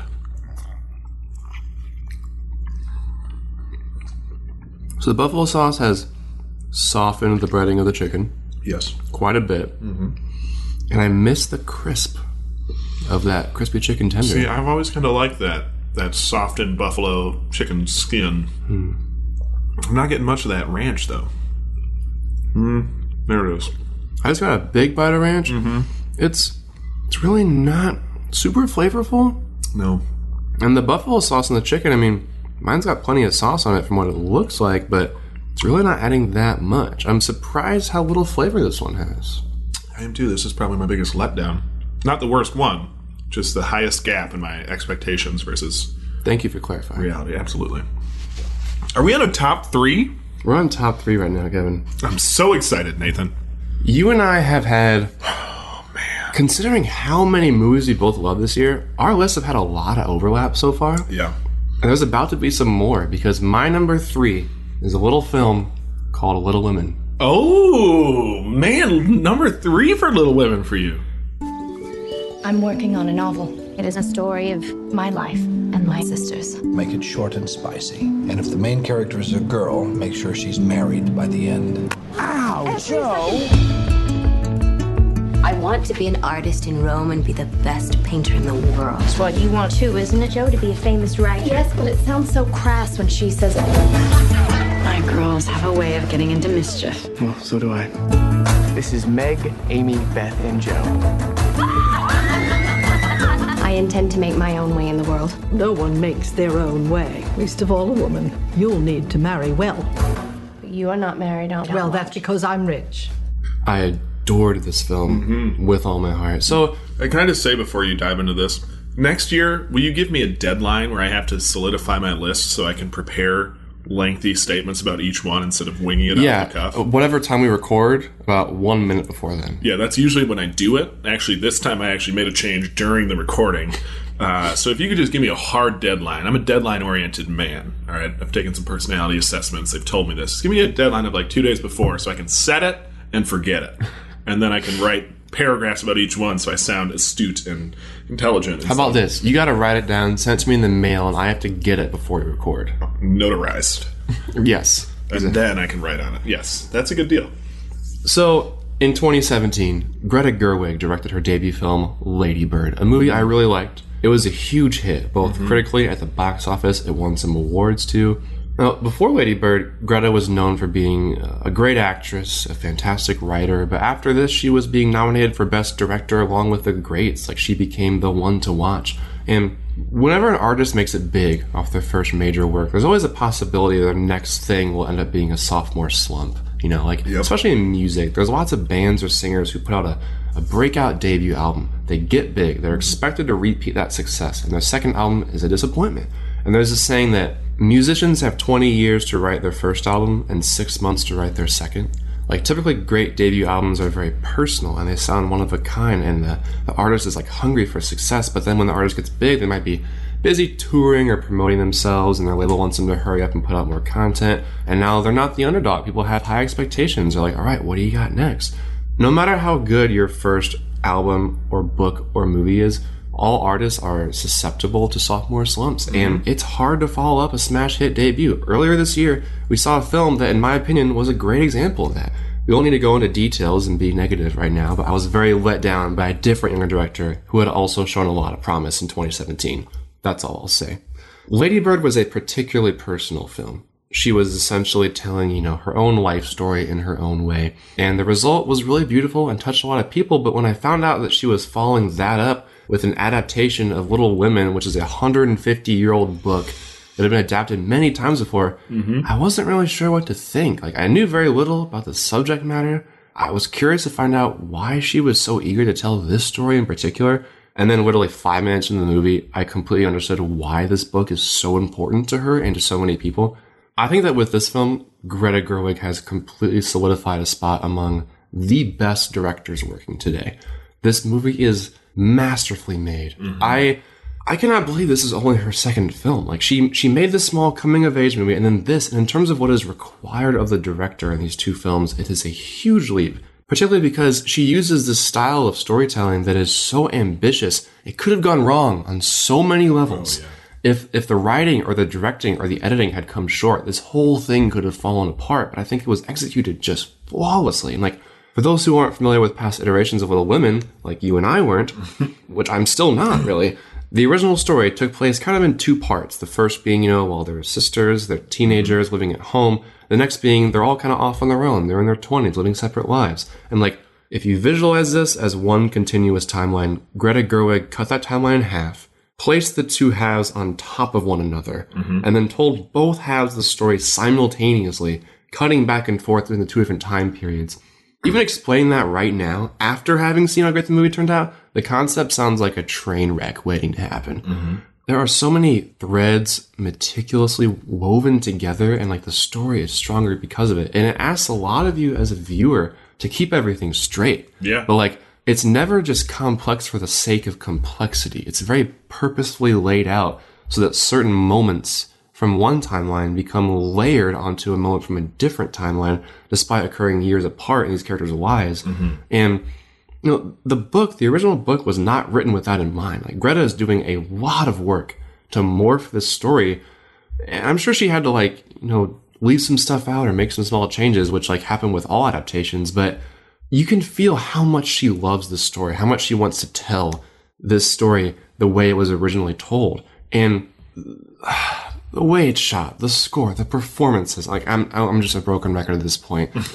I can go down the list of every aspect of this movie. It's phenomenal, and it's about so many things mm-hmm. without ever feeling like it's trying to be about something. Like it feels like you're just watching the story of these girls' lives, Yeah. and it's not until it's over that you realize it has these very specific themes, like compromise and like forgiveness and the importance of telling stories and like seeing the world through new perspectives. And above all else, I could not believe how relevant this movie is to the exact conversations we're having today about womanhood. Oh, yeah. And it's not like it's not that Greta Gerwig shoehorned a 21st century discussion into a 19th century story. It's that despite the fact that women have made so much progress in 150 years, they still face many of the exact same obstacles that the author, uh, Louisa May Alcott, did. It is just like timelessly feminist in that regard. And I, I know that like, okay, I know that getting emotionally invested in the outcome of award shows is silly because I'm just asked to be disappointed. But this film and Greta Gerwig deserve to be near the top of every list of the best dramas and best directors of 2019. And so far, they're not. Like, this film got no Screen Actors Guild nominations. The Golden Globes nominated uh, Saoirse for Best Actress and then Desplat for Best Score, which is a start. But like, if you're gonna try to tell me that The Two Popes is a better movie than Little Women, you're wrong. Yeah. I've seen both and you're wrong. I haven't even seen the two popes, and you're wrong. I understand that like best director at the Oscars this year is going to be a very stacked category. So like as much as I think Greta deserves an Oscar nomination, she probably won't get it. But if if Little Women is not on the list of like eight to ten best picture nominees, I'm going to be genuinely angry. If getting too invested in award show outcomes is silly, then I'm a goddamn clown, Nathan, because I am also equally invested in this movie. And I think it's almost scary analogous to her trying to get a book published and women authors not being taken seriously in that period and Greta Gerwig being kind of on the forefront of women directors. Sadly, that's just happening in 2020 that women are becoming more prominent directors, but it's it's the same. It's it's institutions not like, you know, the Screen Actors Guilds or the Writers Guild not taking people seriously because they're women or not nominating people because they're women and it's like you said, it's timeless in that sense, and that it's the same stuff they're facing, and it's sad as hell.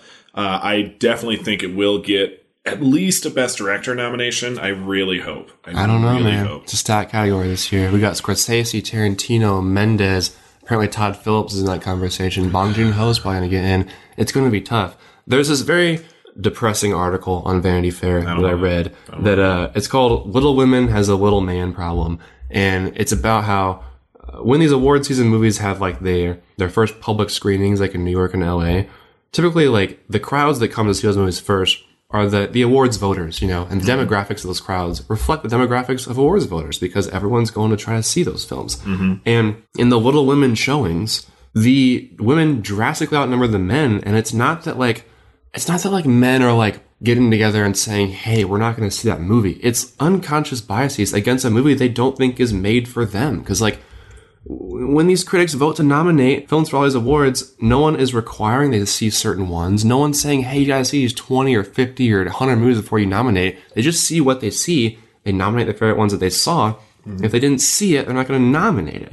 And so many men, especially older men, are not seeing this movie. And like, to be fair, honestly, yeah, if you're an older man, there's been a lot of movies this year, this season, that are much more made for you than mm-hmm. Little Women is. So like, mm-hmm. I understand how if you go to the theater and there's eight movies playing, there's probably going to be five or six you're more likely to see if you're an older dude. And like, I don't see a lot of, you know, male boomers seeing this movie unless they're dragged by their like wife or kids. But like, I just need to tell the world this movie is phenomenal. It is. It demands to be seen. I do want to give props to the boomer gentleman who was sitting in front of me and weeping as much as I was during this movie because I was a mess at points in this movie. Absolutely. Uh, and so was he. And I thought, you know, brothers in arms, man. You know, we might be a generation apart or two, you old boomer piece of trash. But you know what? I appreciate that you're here. And I appreciate that you're an emotionally open man. And I appreciate this movie. And I am ready to hear your number three. My number three, and I almost, it's odd. It's odd how much I love this movie. And when I was making my list, I almost didn't put it in my top 10 because there's just so many good movies, Nathan. My number three is Once Upon a Time in Hollywood. All right, what's the matter, partner? It's official, old buddy. Well, it has been. August night and the leaves hanging down and the grass on the ground. Here I am, flat on my ass. Who, who I got living next door to me? I'm Sharon Tate. I'm in the movie. You're in this? That's me. I play Miss Carlson, the klutz. Sits on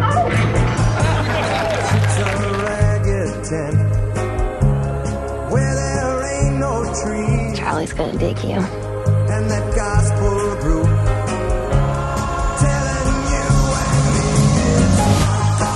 In this town, that can all change like that. Hey! You're Rick fucking Dalton. Don't you forget it.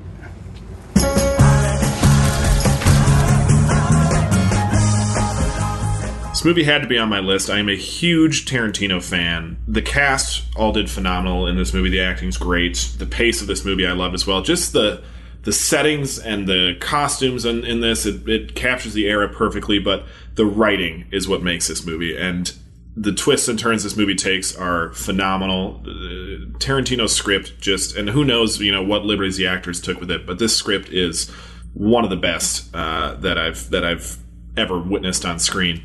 I just love this movie so much. I don't have even much to say about it because again, we, we have a whole episode where I where I gush over this movie, but it's it's just Tarantino at his finest, and it's not a bloody, gritty, gory Tarantino like it normally is. It's much more about his writing and the plot and the character development and watching these characters kind of grow and change and oh, just the ending to this movie too. Similar to the Art of Self Defense, I would love to just rewind the last like 20 minutes of this movie and watch it over and over and over again because it's just so good and comes out of nowhere, and I love this movie. Once Upon a Time in Hollywood, Quentin Tarantino's just he can't he can do no wrong.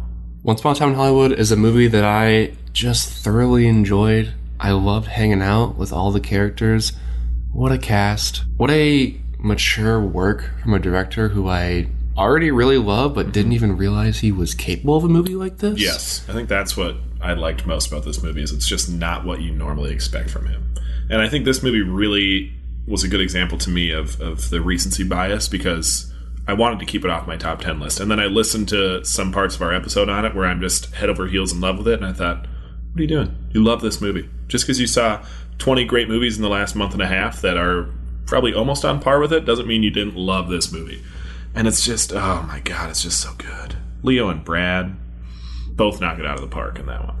Speaking of great duos, let's uh, have this turkey and cheese slider. I'm not excited about this one. Why do we save turkey till the end? It's going to be dry as hell. Mm-hmm. It's not that dry. It's pretty dry. The cheese helps. Let me just say this: these buns and this cheese are both quite good. Yeah. And I've had five of these already, and it's late. I'm full. Mm-hmm. I just want to keep eating this one. We have more to go. One more left? One more left, yeah. Thank God. Number two, Nathan. One slider left, two movies left. Now, you know, normally on a night like tonight, we also talk about some of our favorite foods of the year. Oh, we're getting there. Okay. Now, it is time for our number two picks of the Do year. it. I'm going to be honest, I agonized over this. Oh, you have no idea what agony is. Last year, if you recall, uh, my number two was A Star is Born, and number one was Isle of Dogs, and I spent a lot of time juggling between those two. It was tough for me. This year, I had a very similar experience. There's two films that I think have made a mark on me. The kind of movies that I've just never seen anything quite like them, and uh, Wow. it was tough. It was tough. But my number two is A Beautiful Day in the Neighborhood. We are trying to give the world positive ways of dealing with their feelings. Yeah? Like what? Many things you can do. You could play all the lowest keys on a piano at the same time.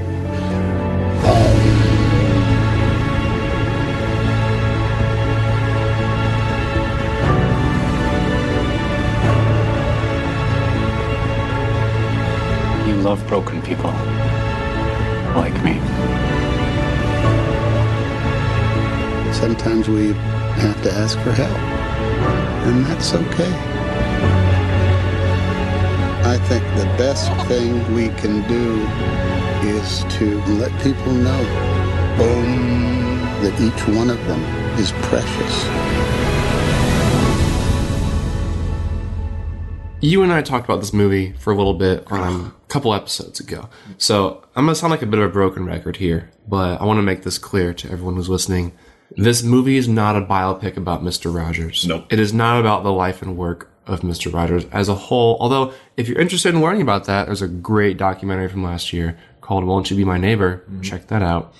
This movie is not even focused on him. Mm-mm. He is not the main character. It is based on a true story about a journalist who was tasked with writing a profile on Mr. Rogers. Mr. Rogers used very specific ideas and techniques on his his show in order to effectively teach children, but he never spoke down to them. He spoke eloquently and understandably and with so much care, but not in a way that made you feel like he was imposing ideas on you. Instead, like he helped people learn things about themselves and about others and about the world. The director of this film, Marielle Heller, is using those same ideas not only as a loving tribute to Mr. Rogers, which it is, but more importantly, to do the same thing with this movie that he did with his show, which is to show the audience something about themselves without talking down to them. And this entire movie is effectively one long episode of Mr. Rogers' Neighborhood. And the subject of that episode is this journalist who's very reluctant to, to write this piece on a man who he thinks is just for kids. And it's a beautiful story about the importance of this man's ideas. And like, now that he himself is absent from the world, it's up to all of us to carry that on. The world needs his spirit. And this film is such an earnest way to keep that alive. Like, this movie takes a few specific elements of his show and sort of expands on them in a way that captures the essence of his work so wonderfully. My favorite example is these miniatures. His original show used these miniature buildings and cars to mm. Create little cities. And for this film, they recreated actual cityscapes, particularly Boston and New York. And when the story transitions from one place to another, as it often does, instead of using like establishing shots of actual skylines like every other movie would, it goes back to the miniature Boston with little cars on tracks and little planes landing on runways.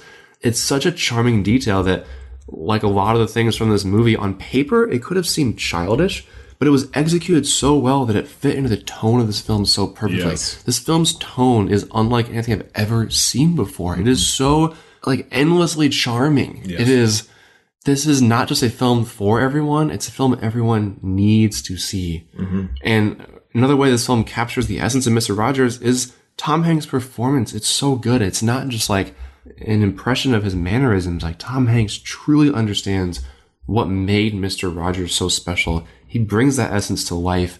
And like, I did not watch much of this show when I was a kid. So it's not like I have like much of a nostalgic connection to it or anything. This movie just wrecked me and I cried my eyes out for two hours. It's the most that I was emotionally touched by a film in the past year in many years. Oh. It, it just, it hit me so, so deep. I have never cried, sobbed, wept, wailed as much as I did in this movie. The most powerful scene I think I've ever seen in a movie, emotionally impactful scene I've ever seen in a movie, uh, is contained in this movie, and it. It, was an unexpected movie. I, you know, I think most people did think it was going to be that biopic of Mister Rogers, like you said, and it's it's so much more than that, and it just adds so much color to everything that show was about and Mister Rogers as a person. But at the same time, gives you a complete story and just tale of personal growth of the main character as well. And it is such an emotional movie. I was stuffed up for like hours after this movie because it was just so impactful. But that specifically that one scene, just I still almost tear up just thinking of it. And it it's just such a it's such a healthy movie in terms of how it deals with feelings and that just like Mr. Rogers was for kids, you know, he was all about addressing your feelings and learning how to deal with your feelings and this is like that for adults. It's it's hey, you might be going through a hard time and you might be mad about something or you might not want to forgive, you know, a family member for something. We all do that. We get that, but is that the right thing to do? And it makes you kind of take a step back and be like, "Oh my god, am I am I living my life like Mr. Rogers would want me to?" Like have I as a kid who used to watch the show and whose son watches Daniel Tiger's Neighborhood, would, would Mr. Rogers be like proud of me? And I know he wouldn't no matter what I did because he's Mr. fucking Rogers. But it's such a powerful movie. It's so damn good. I'm very glad you put it on your list. I struggled. I did not put it on my list, uh, but I knew one of us would have it on our list. You. I think my, like you're kind of getting at my biggest takeaway is that like the lessons that I thought I learned as a child, clearly none of us learned them. Yeah. Because I mean, like this year just began. Mm-hmm. New Year's are about, you know, new beginnings, bettering yourself, reflecting, improving, that kind of thing. And like day one of this year, our world seems to be in a worse state than it has in a, probably a decade plus. And what this film is all about is like, I think that we are all so caught up with the problems of the world on a macro level mm-hmm. that we are completely forgetting to address problems on a micro personal level. Yes. And we need to learn to love ourselves, to forgive people, to treat people with respect, which like it, these sound like ideas you teach to children that seem so basic, but like we are not good at it. No. We are all very bad at these things. I'm great. Some worse than others. But like if everyone in the world just took the time to make the make the world not just the entire world, make their world, their little world a better place. Be kind. This entire world would be a better place. So and like bet- so significantly better. That's we, we we there's a so many things in this world that are out of our control. Mhm. As much as we are bombarded with them, we see notifications about them, we see images of them of things that are just how do I even begin to help this? And it's Mhm. like these past few days, I see all these pictures of like animals dying in Australia Yeah. and the prospect of of war happening soon. And it More it, war. it makes me feel so completely powerless. Mm-hmm. I'm just going on a tangent at this point. I don't even know where I'm going with this, but it's just that we need to work on ourselves, work on our, our personal relationships. We can we can improve the world if we all set our minds to improving the world that's right around us. Well, it's just a, you know, it's it's it speaks to how big of an impact one kindness can have on somebody else's world around you. It it really does, and it's especially people who are close to you who you know one little act of forgiveness can change a whole relationship, and then maybe they go and change a relationship, and it's paying it forward kind of. But it's this movie screams that we need Mister Rogers back, essentially. Kevin, what is your number two movie of the year? My number two is Dogman. Now, this movie, most of you have probably not heard about. I, if you listen to the podcast, you've probably heard me tell Nathan to watch it 97 times, which I think he finally did, but who knows. It is an Italian film, and like Bong Joon Ho said at the Golden Globes last night, once you can overcome the one inch tall barrier of subtitles, you will be introduced to so many more amazing films. This film is from Matteo Garrone. He directed it. He directed uh, one of my favorite movies of all time, the 2008 movie Gomorrah, which is about people trying to trying to fend off the creeping hands of organized crime. The writing in Dogman is astounding, and the story is so unique. The main character's performance in this movie is my favorite performance of the year. His name's Marcello Fonte. He plays a man named Marcello, which is great. But this has similar levels of anxiety that Uncut Gems does in, in certain scenes. It's not carried throughout, but it is it's about this happy little guy's life who lives in kind of a, a, suburb of Rome. It's right on the sea. It's falling apart. It's dilapidated. He's super nice with his neighbors. He's a dog washer. He's so gentle. He's a loving father. And he deals a little cocaine on the side. And that escalates into other things and it just derails his entire life. And you see this kind man, kind of his descent into vengefulness and, and just being bitter and it's so good. It's it's watching a man go from being a lapdog to you know a, a, a attack dog. It's uh, the character growth in this movie is amazing. The plot is enthralling as hell. It is a beautiful movie too. Matteo Garrone is is so good at making beauty out of these dilapidated, rundown settings and these you know terrible things that are going on, but it looks beautiful. The the and the characters in this movie are just all acted so well. I cannot say enough about this movie. It's on Amazon. You can rent it. I think you can rent it on YouTube too. Also, go and see the 2008 movie Gomorrah, like I said. But Dogman, from the second I saw it this year, I said it was probably going to be my number one. It ended up in my number two. I think it's just the main character's performance that just stuck with me so much. I love that man, and his performance in this movie astounded me. So you have been urging me to watch this movie for a very long time. I watched it last week. Um, Tonight is a night about positivity and loving things and sharing our happiness. And like, we don't need to spend that much time on what I'm about to say, but, uh, I'm really happy that you got so much from this movie because I found it to be infuriating. Oh. Um, we're, we're, we're all familiar with what, uh, Lucy does to Charlie Brown. Charlie Brown wants to play football. Mhm. Lucy holds the football. Mhm. He runs. She takes it away. This movie was like watching that for an hour and a half. Oh my god! And let me just say that it hits a point where I, I, I won't, I won't say I checked out. Like I was still very much like I was watching, I was engaged, but I, I started hating the movie, and I kind of didn't stop hating it. Well, thank you for tainting the one movie that I recommended to people who they probably hadn't heard of yet, Nathan. You son of a bitch. I think I think it's great that you and I have such different perspectives on this because, oh, God. like I said, I'm I I think it's hearing you talk about it. There's so many things you're saying that I'm like, you know what? Yeah, I didn't really appreciate that. Oh, oh yeah, that actually was pretty great. And like, Such a kind man. I think it's I think it's great that we can for for once on this episode we can bring some different opinions about a movie because we just agree about our love for stuff all the time. I hate you so much right now. I'm filled. But, with, uh, I'm filled with rage. I am overflowing with rage right now. Speaking of overflowing, what do you say we eat our last sliders? I don't want to at all. Fine, give it to me, but I'm eating it in my room with the door closed. Our last sliders are the jalapeno roast beef slider. We're kind of bringing it back around. This is basically the same as our first slider with some uh, fire roasted jalapenos on it. Mine is very cheesy. I am very stuffed. I'm so full. And I'm ready to down this. I'm doing one bite.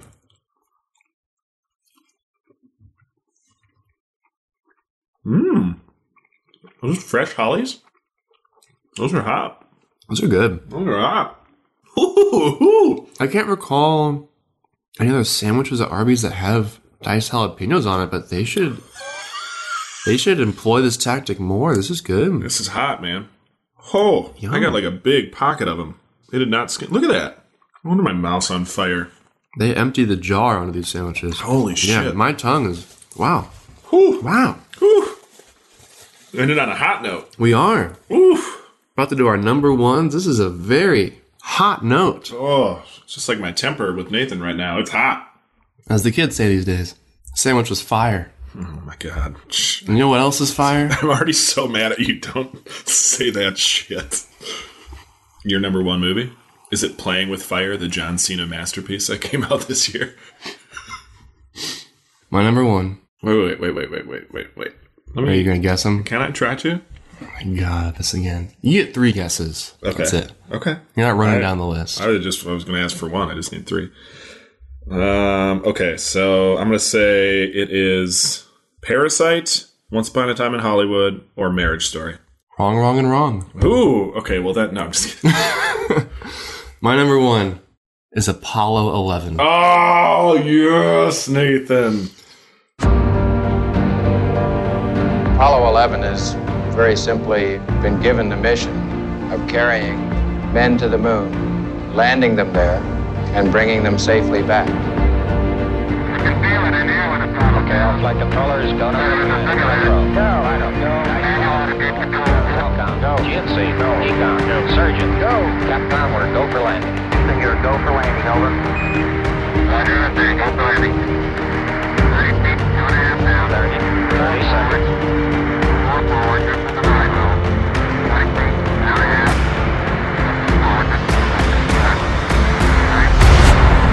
Right. Contact light. This is a documentary about the moon landing in 1969. And if you're thinking, I'm sure it's great and all, but I don't really care about learning about the moon landing, trust me, I was right there with you before I saw this. Mm-hmm. This is not subject matter that would typically pique my interest, mm-hmm. but this film completely floored me. I'm talking jaw open, start to finish. Mm-hmm. Let me walk you through what this film is. Basically, there was a film crew documenting every single aspect of the Apollo 11 mission, the moon landing, mm-hmm. from mission control to the people assembling the rocket to the crowds of people watching in Houston to the astronauts themselves mm-hmm. who had handheld cameras inside the shuttle the whole time. Between all the cameras that were rolling, there were hundreds of hours on film and thousands of hours of audio recorded from everyone in mission control.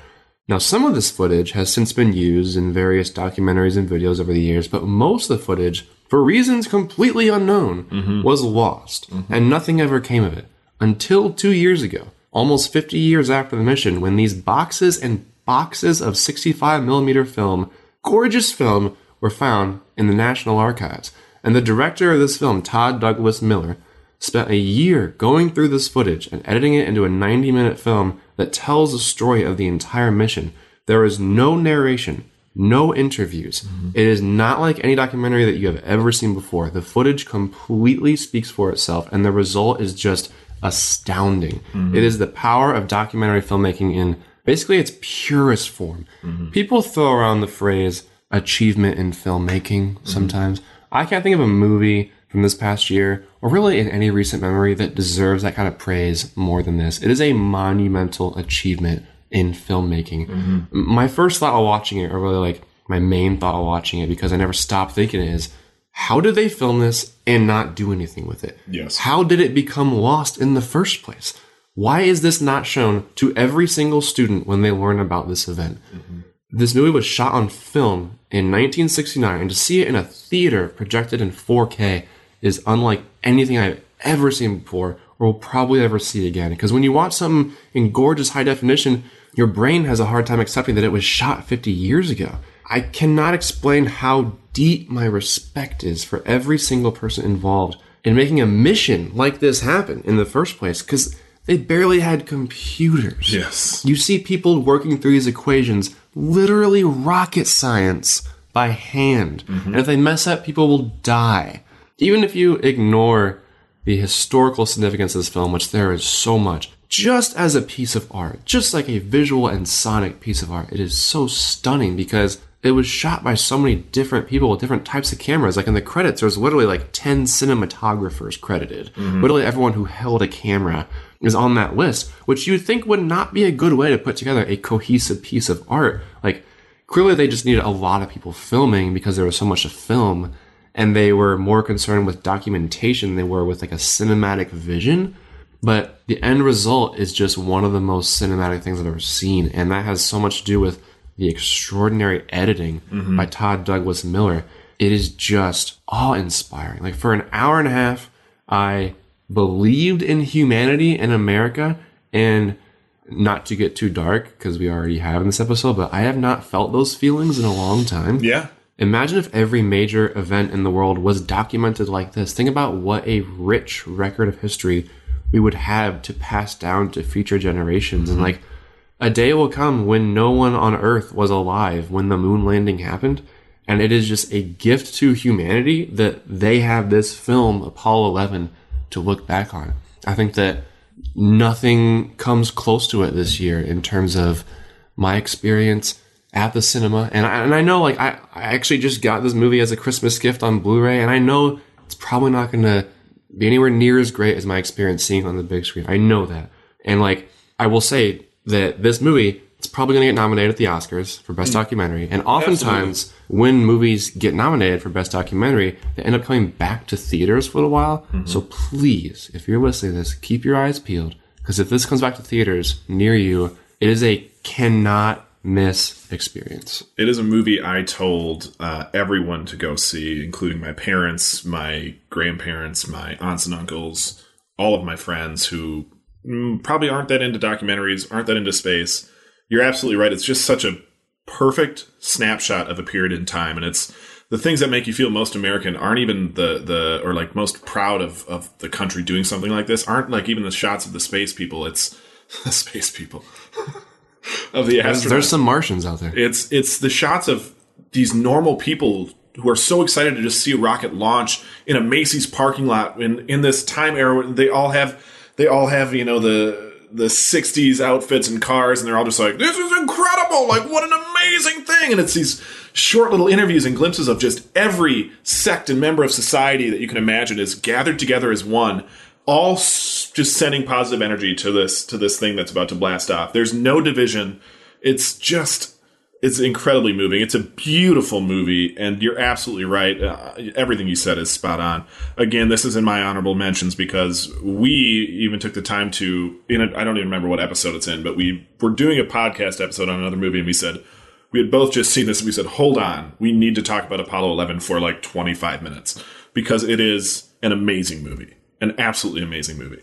I'm very surprised that, I mean, it's your number one, but it makes sense because it's astounding in every aspect. Like the fact like nobody knows it some people do but most people i know don't understand that the astronauts were filming on a handheld video camera on their trip to the moon And it's like fun footage. They're like being goofy around. in space. and and one thing i will say that and i immediately went and rented this movie netflix dvd for the win uh, the 1989 documentary that uses a ton of the same footage but is much more on the spacecraft from the astronauts' points of view with much more um, handheld footage and interviews with them is called For All Mankind. It's directed by Al Reinert.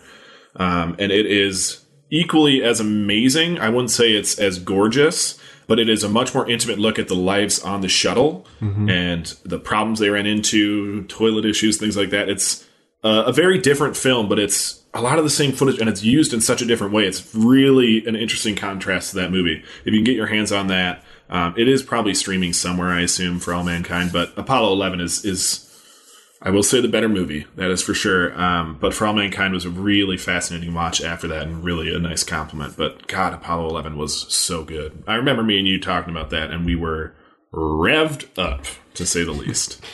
Speaking of being revved up, I cannot wait to hear you get revved up about your number one pick because I have no idea what it is. So, Do you want to take a it. guess?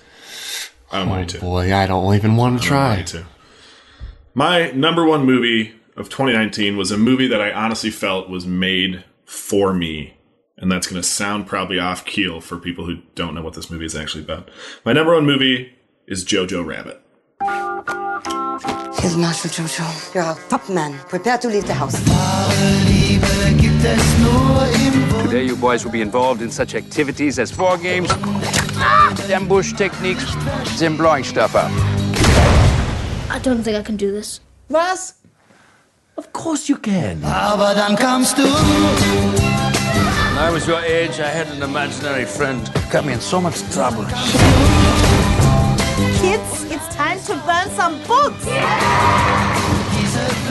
You're growing up too fast. Ten-year-olds shouldn't be celebrating war and talking politics. Heil Hitler. I wish more of our young boys had your blind fanaticism. Did you know Jews can read each other's minds? But how would you know if you saw one? They could look just like us. Hi.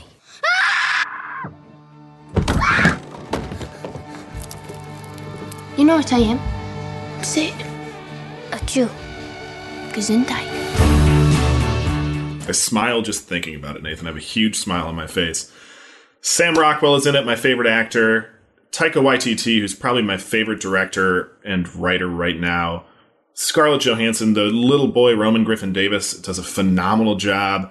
Thomasin McKenzie, the the girl in this, is great. Little Roman's friend Archie, who is now my new cutest kid in the world. I think So great. so great. But this movie is the it's my perfect tone. It is it is sarcastic. It is ironic.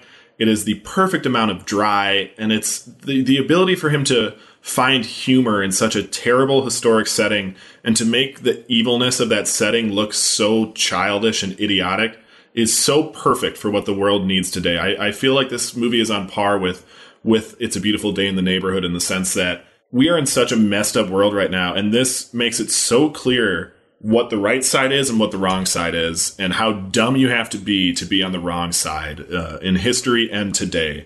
And it's, I know you had a very different experience in your theater watching this, and I think we had kind of an interaction where I, I like to think that I made you see it a different way, where it just frames, I guess, Nazism as, as, as just fascism as being so obviously the wrong choice and so obviously only made for stupid people or aka children i guess or stupid adults. But it just is it's it really moved me. It moved me in a way i didn't think i would be moved. And it's it's a comedy at first it's a it's a drama though. It's got uh, really emotional scenes and the ending is just beautiful. The performances are all great.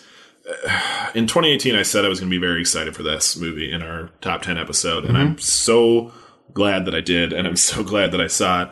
And not a lot of people did see this movie. I think the marketing framed it in I think it's almost impossible to frame a movie like this in a in a clear way. It's a hard sell. It is, and it's uh, you know anytime there's a somebody playing Hitler in a movie in a comedic way, it's going to seem a little strange to a lot of people. But it is such a touching movie.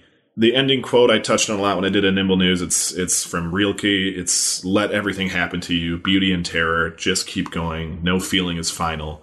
And this movie is just such a testament to to humans' ability to cope with such terrible things and to make right choices and to move on and to build bridges instead of walls and to just help people who you think are the enemy or who you think are the enemy just because they're different than you. And to just set all that down and look and say oh shit they're just a person like me. And it's i think it's a message that the world really needs. It does it in a funny way and yet it's still so moving and impactful. And i absolutely love this movie. I think taika waititi is the cream of the crop right now. I honestly don't think anybody's doing what he's doing better, and I cannot wait to see what he does next because everything he touches seems to turn gold. It is a it's a very sweet film. It's a very funny film. It's uh, got some very lovable characters. I mean, Sam Rockwell in this movie is great. Rebel Wilson's great. Alfie Allen and Sam Rockwell's like pretty interesting relationship is one of my favorite things. The subtlety there. Stephen Merchant.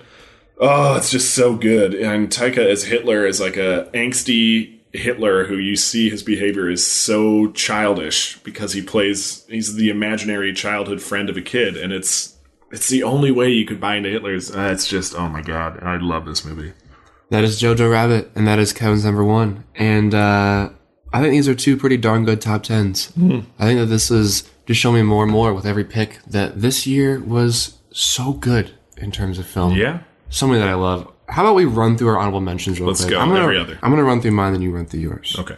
I'm gonna go like 11 through 25. Okay. Okay. The Irishman, The Farewell, The King, Once Upon a Time in Hollywood, Knives Out, Rocketman, I Lost My Body, Marriage Story, American Factory, Lego Movie 2, Honey Boy, The Last Black Man in San Francisco, Parasite, Dolomite is My Name, and The Dead Don't Die. Oh, it made your honorable mentions, baby. Kevin, what are yours? Uh, my 11, uh, Booksmart. Uh, the rest are kind of out of order, so don't read into this too much. But Marriage Story, Honey Boy, Beautiful Day in the Neighborhood, Last Black Man in San Francisco, The Laundromat on Netflix, The King on Netflix, Parasite, Her Smell, which was great, The Death of Dick Long, and Joker. There's some great ones in there. Oh, there's some good ones in there. 2019 was a very solid year for film. Now, you and I both when we do these top 10 episodes, we'd like to also outline our most disappointing movie of the year. Not necessarily the worst movie, but the one that we were excited for and that really let us down. Uh, what was yours this year? I had a very hard time with this, Nathan. I had a very, very hard time. Uh, there's, I, I kind of settled on two, Let's hear 'em. but for different reasons. Um, the first one that I wasn't that excited about, but it was a huge disappointment for me because it almost lost me. It did lose me the summer movie wager. Was X Men Dark Phoenix because I assumed it would at least do decently, and it was a huge heaping pile of shit. Uh, absolute trash movie. we have a full episode where we shit on that one for about ten hours. I think it's about a ten hour long episode. That was a fun discussion. What was your other one? Now, this movie I was very excited for. I think you're going to share this with me. It wasn't terrible. It wasn't a bad movie. It was just a letdown, and that was Jordan Peele's Us. Yeah, that's on my list as well. Yeah. It was, you know, with Get Out, I had high hopes. It would be just as good. It was good. Lupita was phenomenal in it, along with a lot of the other cast. Um, Tim uh, Tim Heidecker, for one example. Yeah. Um, but just kind of fell flat. I walked out and I had to think on it for a while. I tried even defending it initially, and then I was like, it's it's just there's not much there. I felt like at the end. Yeah, my uh, my expectations were sky high after Get Out. Honestly, one of my favorite movies Get Out is, and we have a whole episode where we are just sad about how let down we were by this film. So go back and listen to that if you're curious on our thoughts. But Yeah. I also didn't like it. Um, I was let down by the Rise of Skywalker, but if I'm being honest, my expectations weren't even that high to begin with because like I knew who was directing it. I could tell by the title alone that it was going to be just nonstop pandering. So Yeah. like, I don't think I can call it my most disappointing because it honestly was not far off from what I expected. Sure. sure. However, a movie that I was pretty excited for and turned out to be quite bad was Glass. Oh yeah, I never saw it because you panned it so much to me. It was the finale of like the Unbreakable and Split trilogy, both of which are great, and I thought that Glass was just hot garbage. Mm-hmm. I thought it was a very, very bad conclusion to this series. And I was so excited for that one too. I was so amped, and you, the way you talked about that movie, literally made me not see a movie that I was like over the moon excited to see.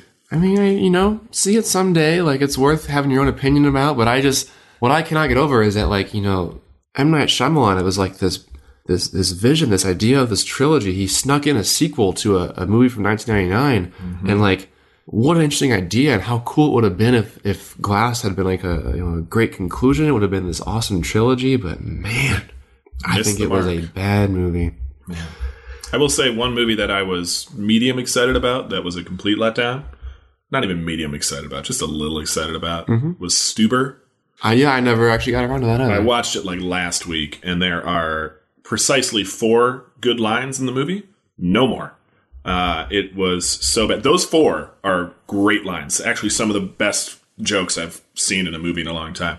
But literally four lines. I was very surprised that there ended up being like no, like I felt like there was a decent amount of buzz for that film before it came out. Yeah. You know, it's about the Kumail love. You Yeah, know, I love the guy. I love Kumail. But uh, I like yeah. Batista too. I, I mean, he's great in Ga- Guardians of the Galaxy. Yeah, and I ended up hearing like nothing about it after It's- it came out. So Doesn't deserve. I'm mad at myself for even bringing it up. So on the end of these top 10 episodes each year, we have a tradition Mm. where we predict what our favorite movie of the following year will be based on no knowledge. I mean, you and I don't really even watch trailers. Yeah. We know nothing other than like title and poster and cast and that kind of thing. And we try to make complete uneducated guesses. Yes. A year ago, you and I sat down to guess what our favorite movie of 2019 would be. Mhm. Your guess was Once Upon a Time in Hollywood. Yeah. Which ended up high on your list. Thank you. I'm great. My guess. I know myself. My guess was Us, Oh. which was one of my most disappointing movies of the year. So I did not have nearly as good foresight as you. No, that's for sure. Now, we ate a lot of food this year, Mm. along with our movies. Mm-hmm. What was your favorite entree on Fast Food Film Friends in 2019? My favorite entree, shockingly, was from Arby's. Really? And it was Arby's King's Hawaiian Big Kahuna. Absolutely delightful. Huge fan of King's Hawaiian bread. Big fan of Arby's. They've got the meats. This was just a Hawaiian bun stacked with meats. And it was everything I want. I will give an honorable mention to Chick fil A dipping sauces because that was a great episode in which I discovered a lot of my new favorite sauces, which I've not gotten since. But still great. So if you can't figure out who this show is sponsored by yet, my favorite food was actually a different Arby's food. Oh. The bourbon barbecue barrel mm. stack sandwich. That was tasty. The King's Hawaiian was a very close 2nd mm-hmm. There's a reason that Arby's is the current only member of the Fast Food Film Friends Five Timers Hall of Fame. Yeah. They consistently put out great stuff. Well, it's just new combinations of their all their meats and all their breads with a few veggies or a twist of sauce. And we will eat them every time. sure will. What was your least favorite entree of 2019? I think we're gonna have the same one I think we have to. because there's no way it's anything else. can we can we say it on three? Okay. Ready? Three, two, one. Burger King Crispy Taco!